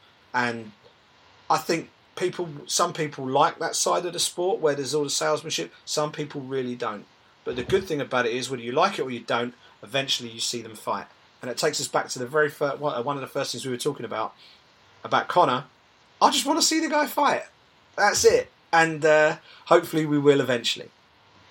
Well, I think this has been one of our longest podcasts ever, clocking at well over two hours. But we do have one final question, and that comes from Ryan Thomas MMA, who says, was Bellator 171 necessary? Card was poor. Could have gone from 170 into to 172 and kept the higher standard. So, honestly, I didn't watch 171. Um, probably because we don't get it here in the UK live. Uh, that's a, a, big part of it. Uh, but there was also a lot of other um, action going on over the weekend. Um, you know, we talked about uh, Bellator 170 uh, last weekend, Simon, uh, which was a, a, massive event for for the promotion, uh, one of their tentpole events, and 172 um, coming up um, in about three weeks from now is also a, a big tentpole event when you've got Fedor Emelianenko versus Matt Mitrione. That should do pretty well on Spike over in the US. Um, I literally just typed in Bellator 171 on Wikipedia. Uh, Chidi Njokuani uh, beat Melvin Guillard in what was en- what ended up being a 180 pound catch weight, and the only um, you know couple of other um, notable uh, victories that I think um, stand out to me are David Rickels beating Aaron Darrow by TKO, and AJ McKee, um, who's a, a, big prospect for Bellator, um, beating Brandon Phillips by unanimous decision. Now, I believe that Bellator 172 will be airing uh, this upcoming Saturday on Spike UK. Uh, for anyone here in the UK that wants to check that out, um, there's usually a, a one week delay uh, on uh, stateside Bellator MMA events uh, being broadcast here over in the UK. Um, and yeah, maybe it is a fair, fair criticism that maybe Bellator should just focus on these tentpole events, but they're certainly not doing as many events as the UFC.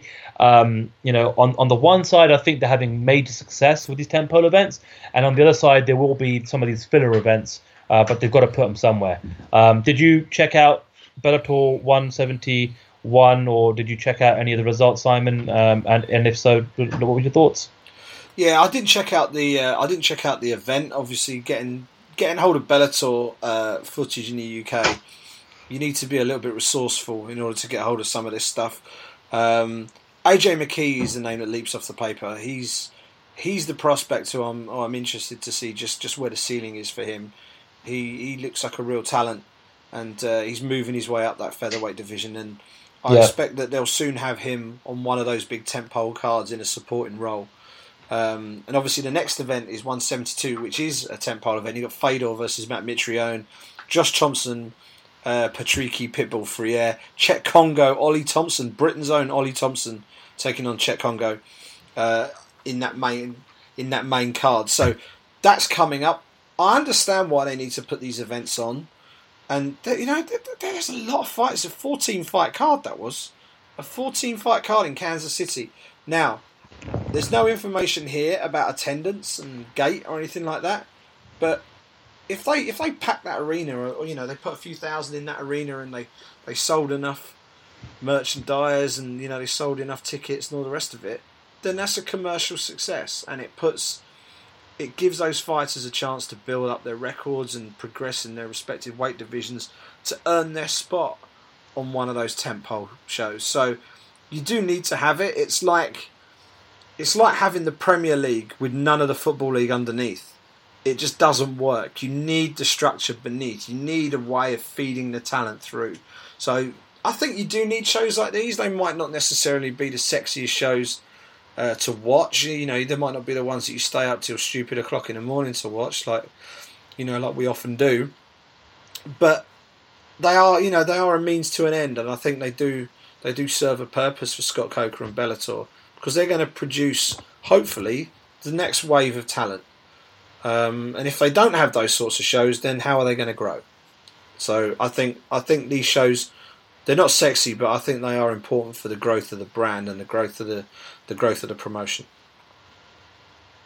That's a wrap, Simon. That is all the questions for this week. Nice one. Yeah, we've just tipped past the two hour mark. Um, thank you so much for sticking with us. If you did, we had a few a few rambling monologues on that one, but lots to talk about.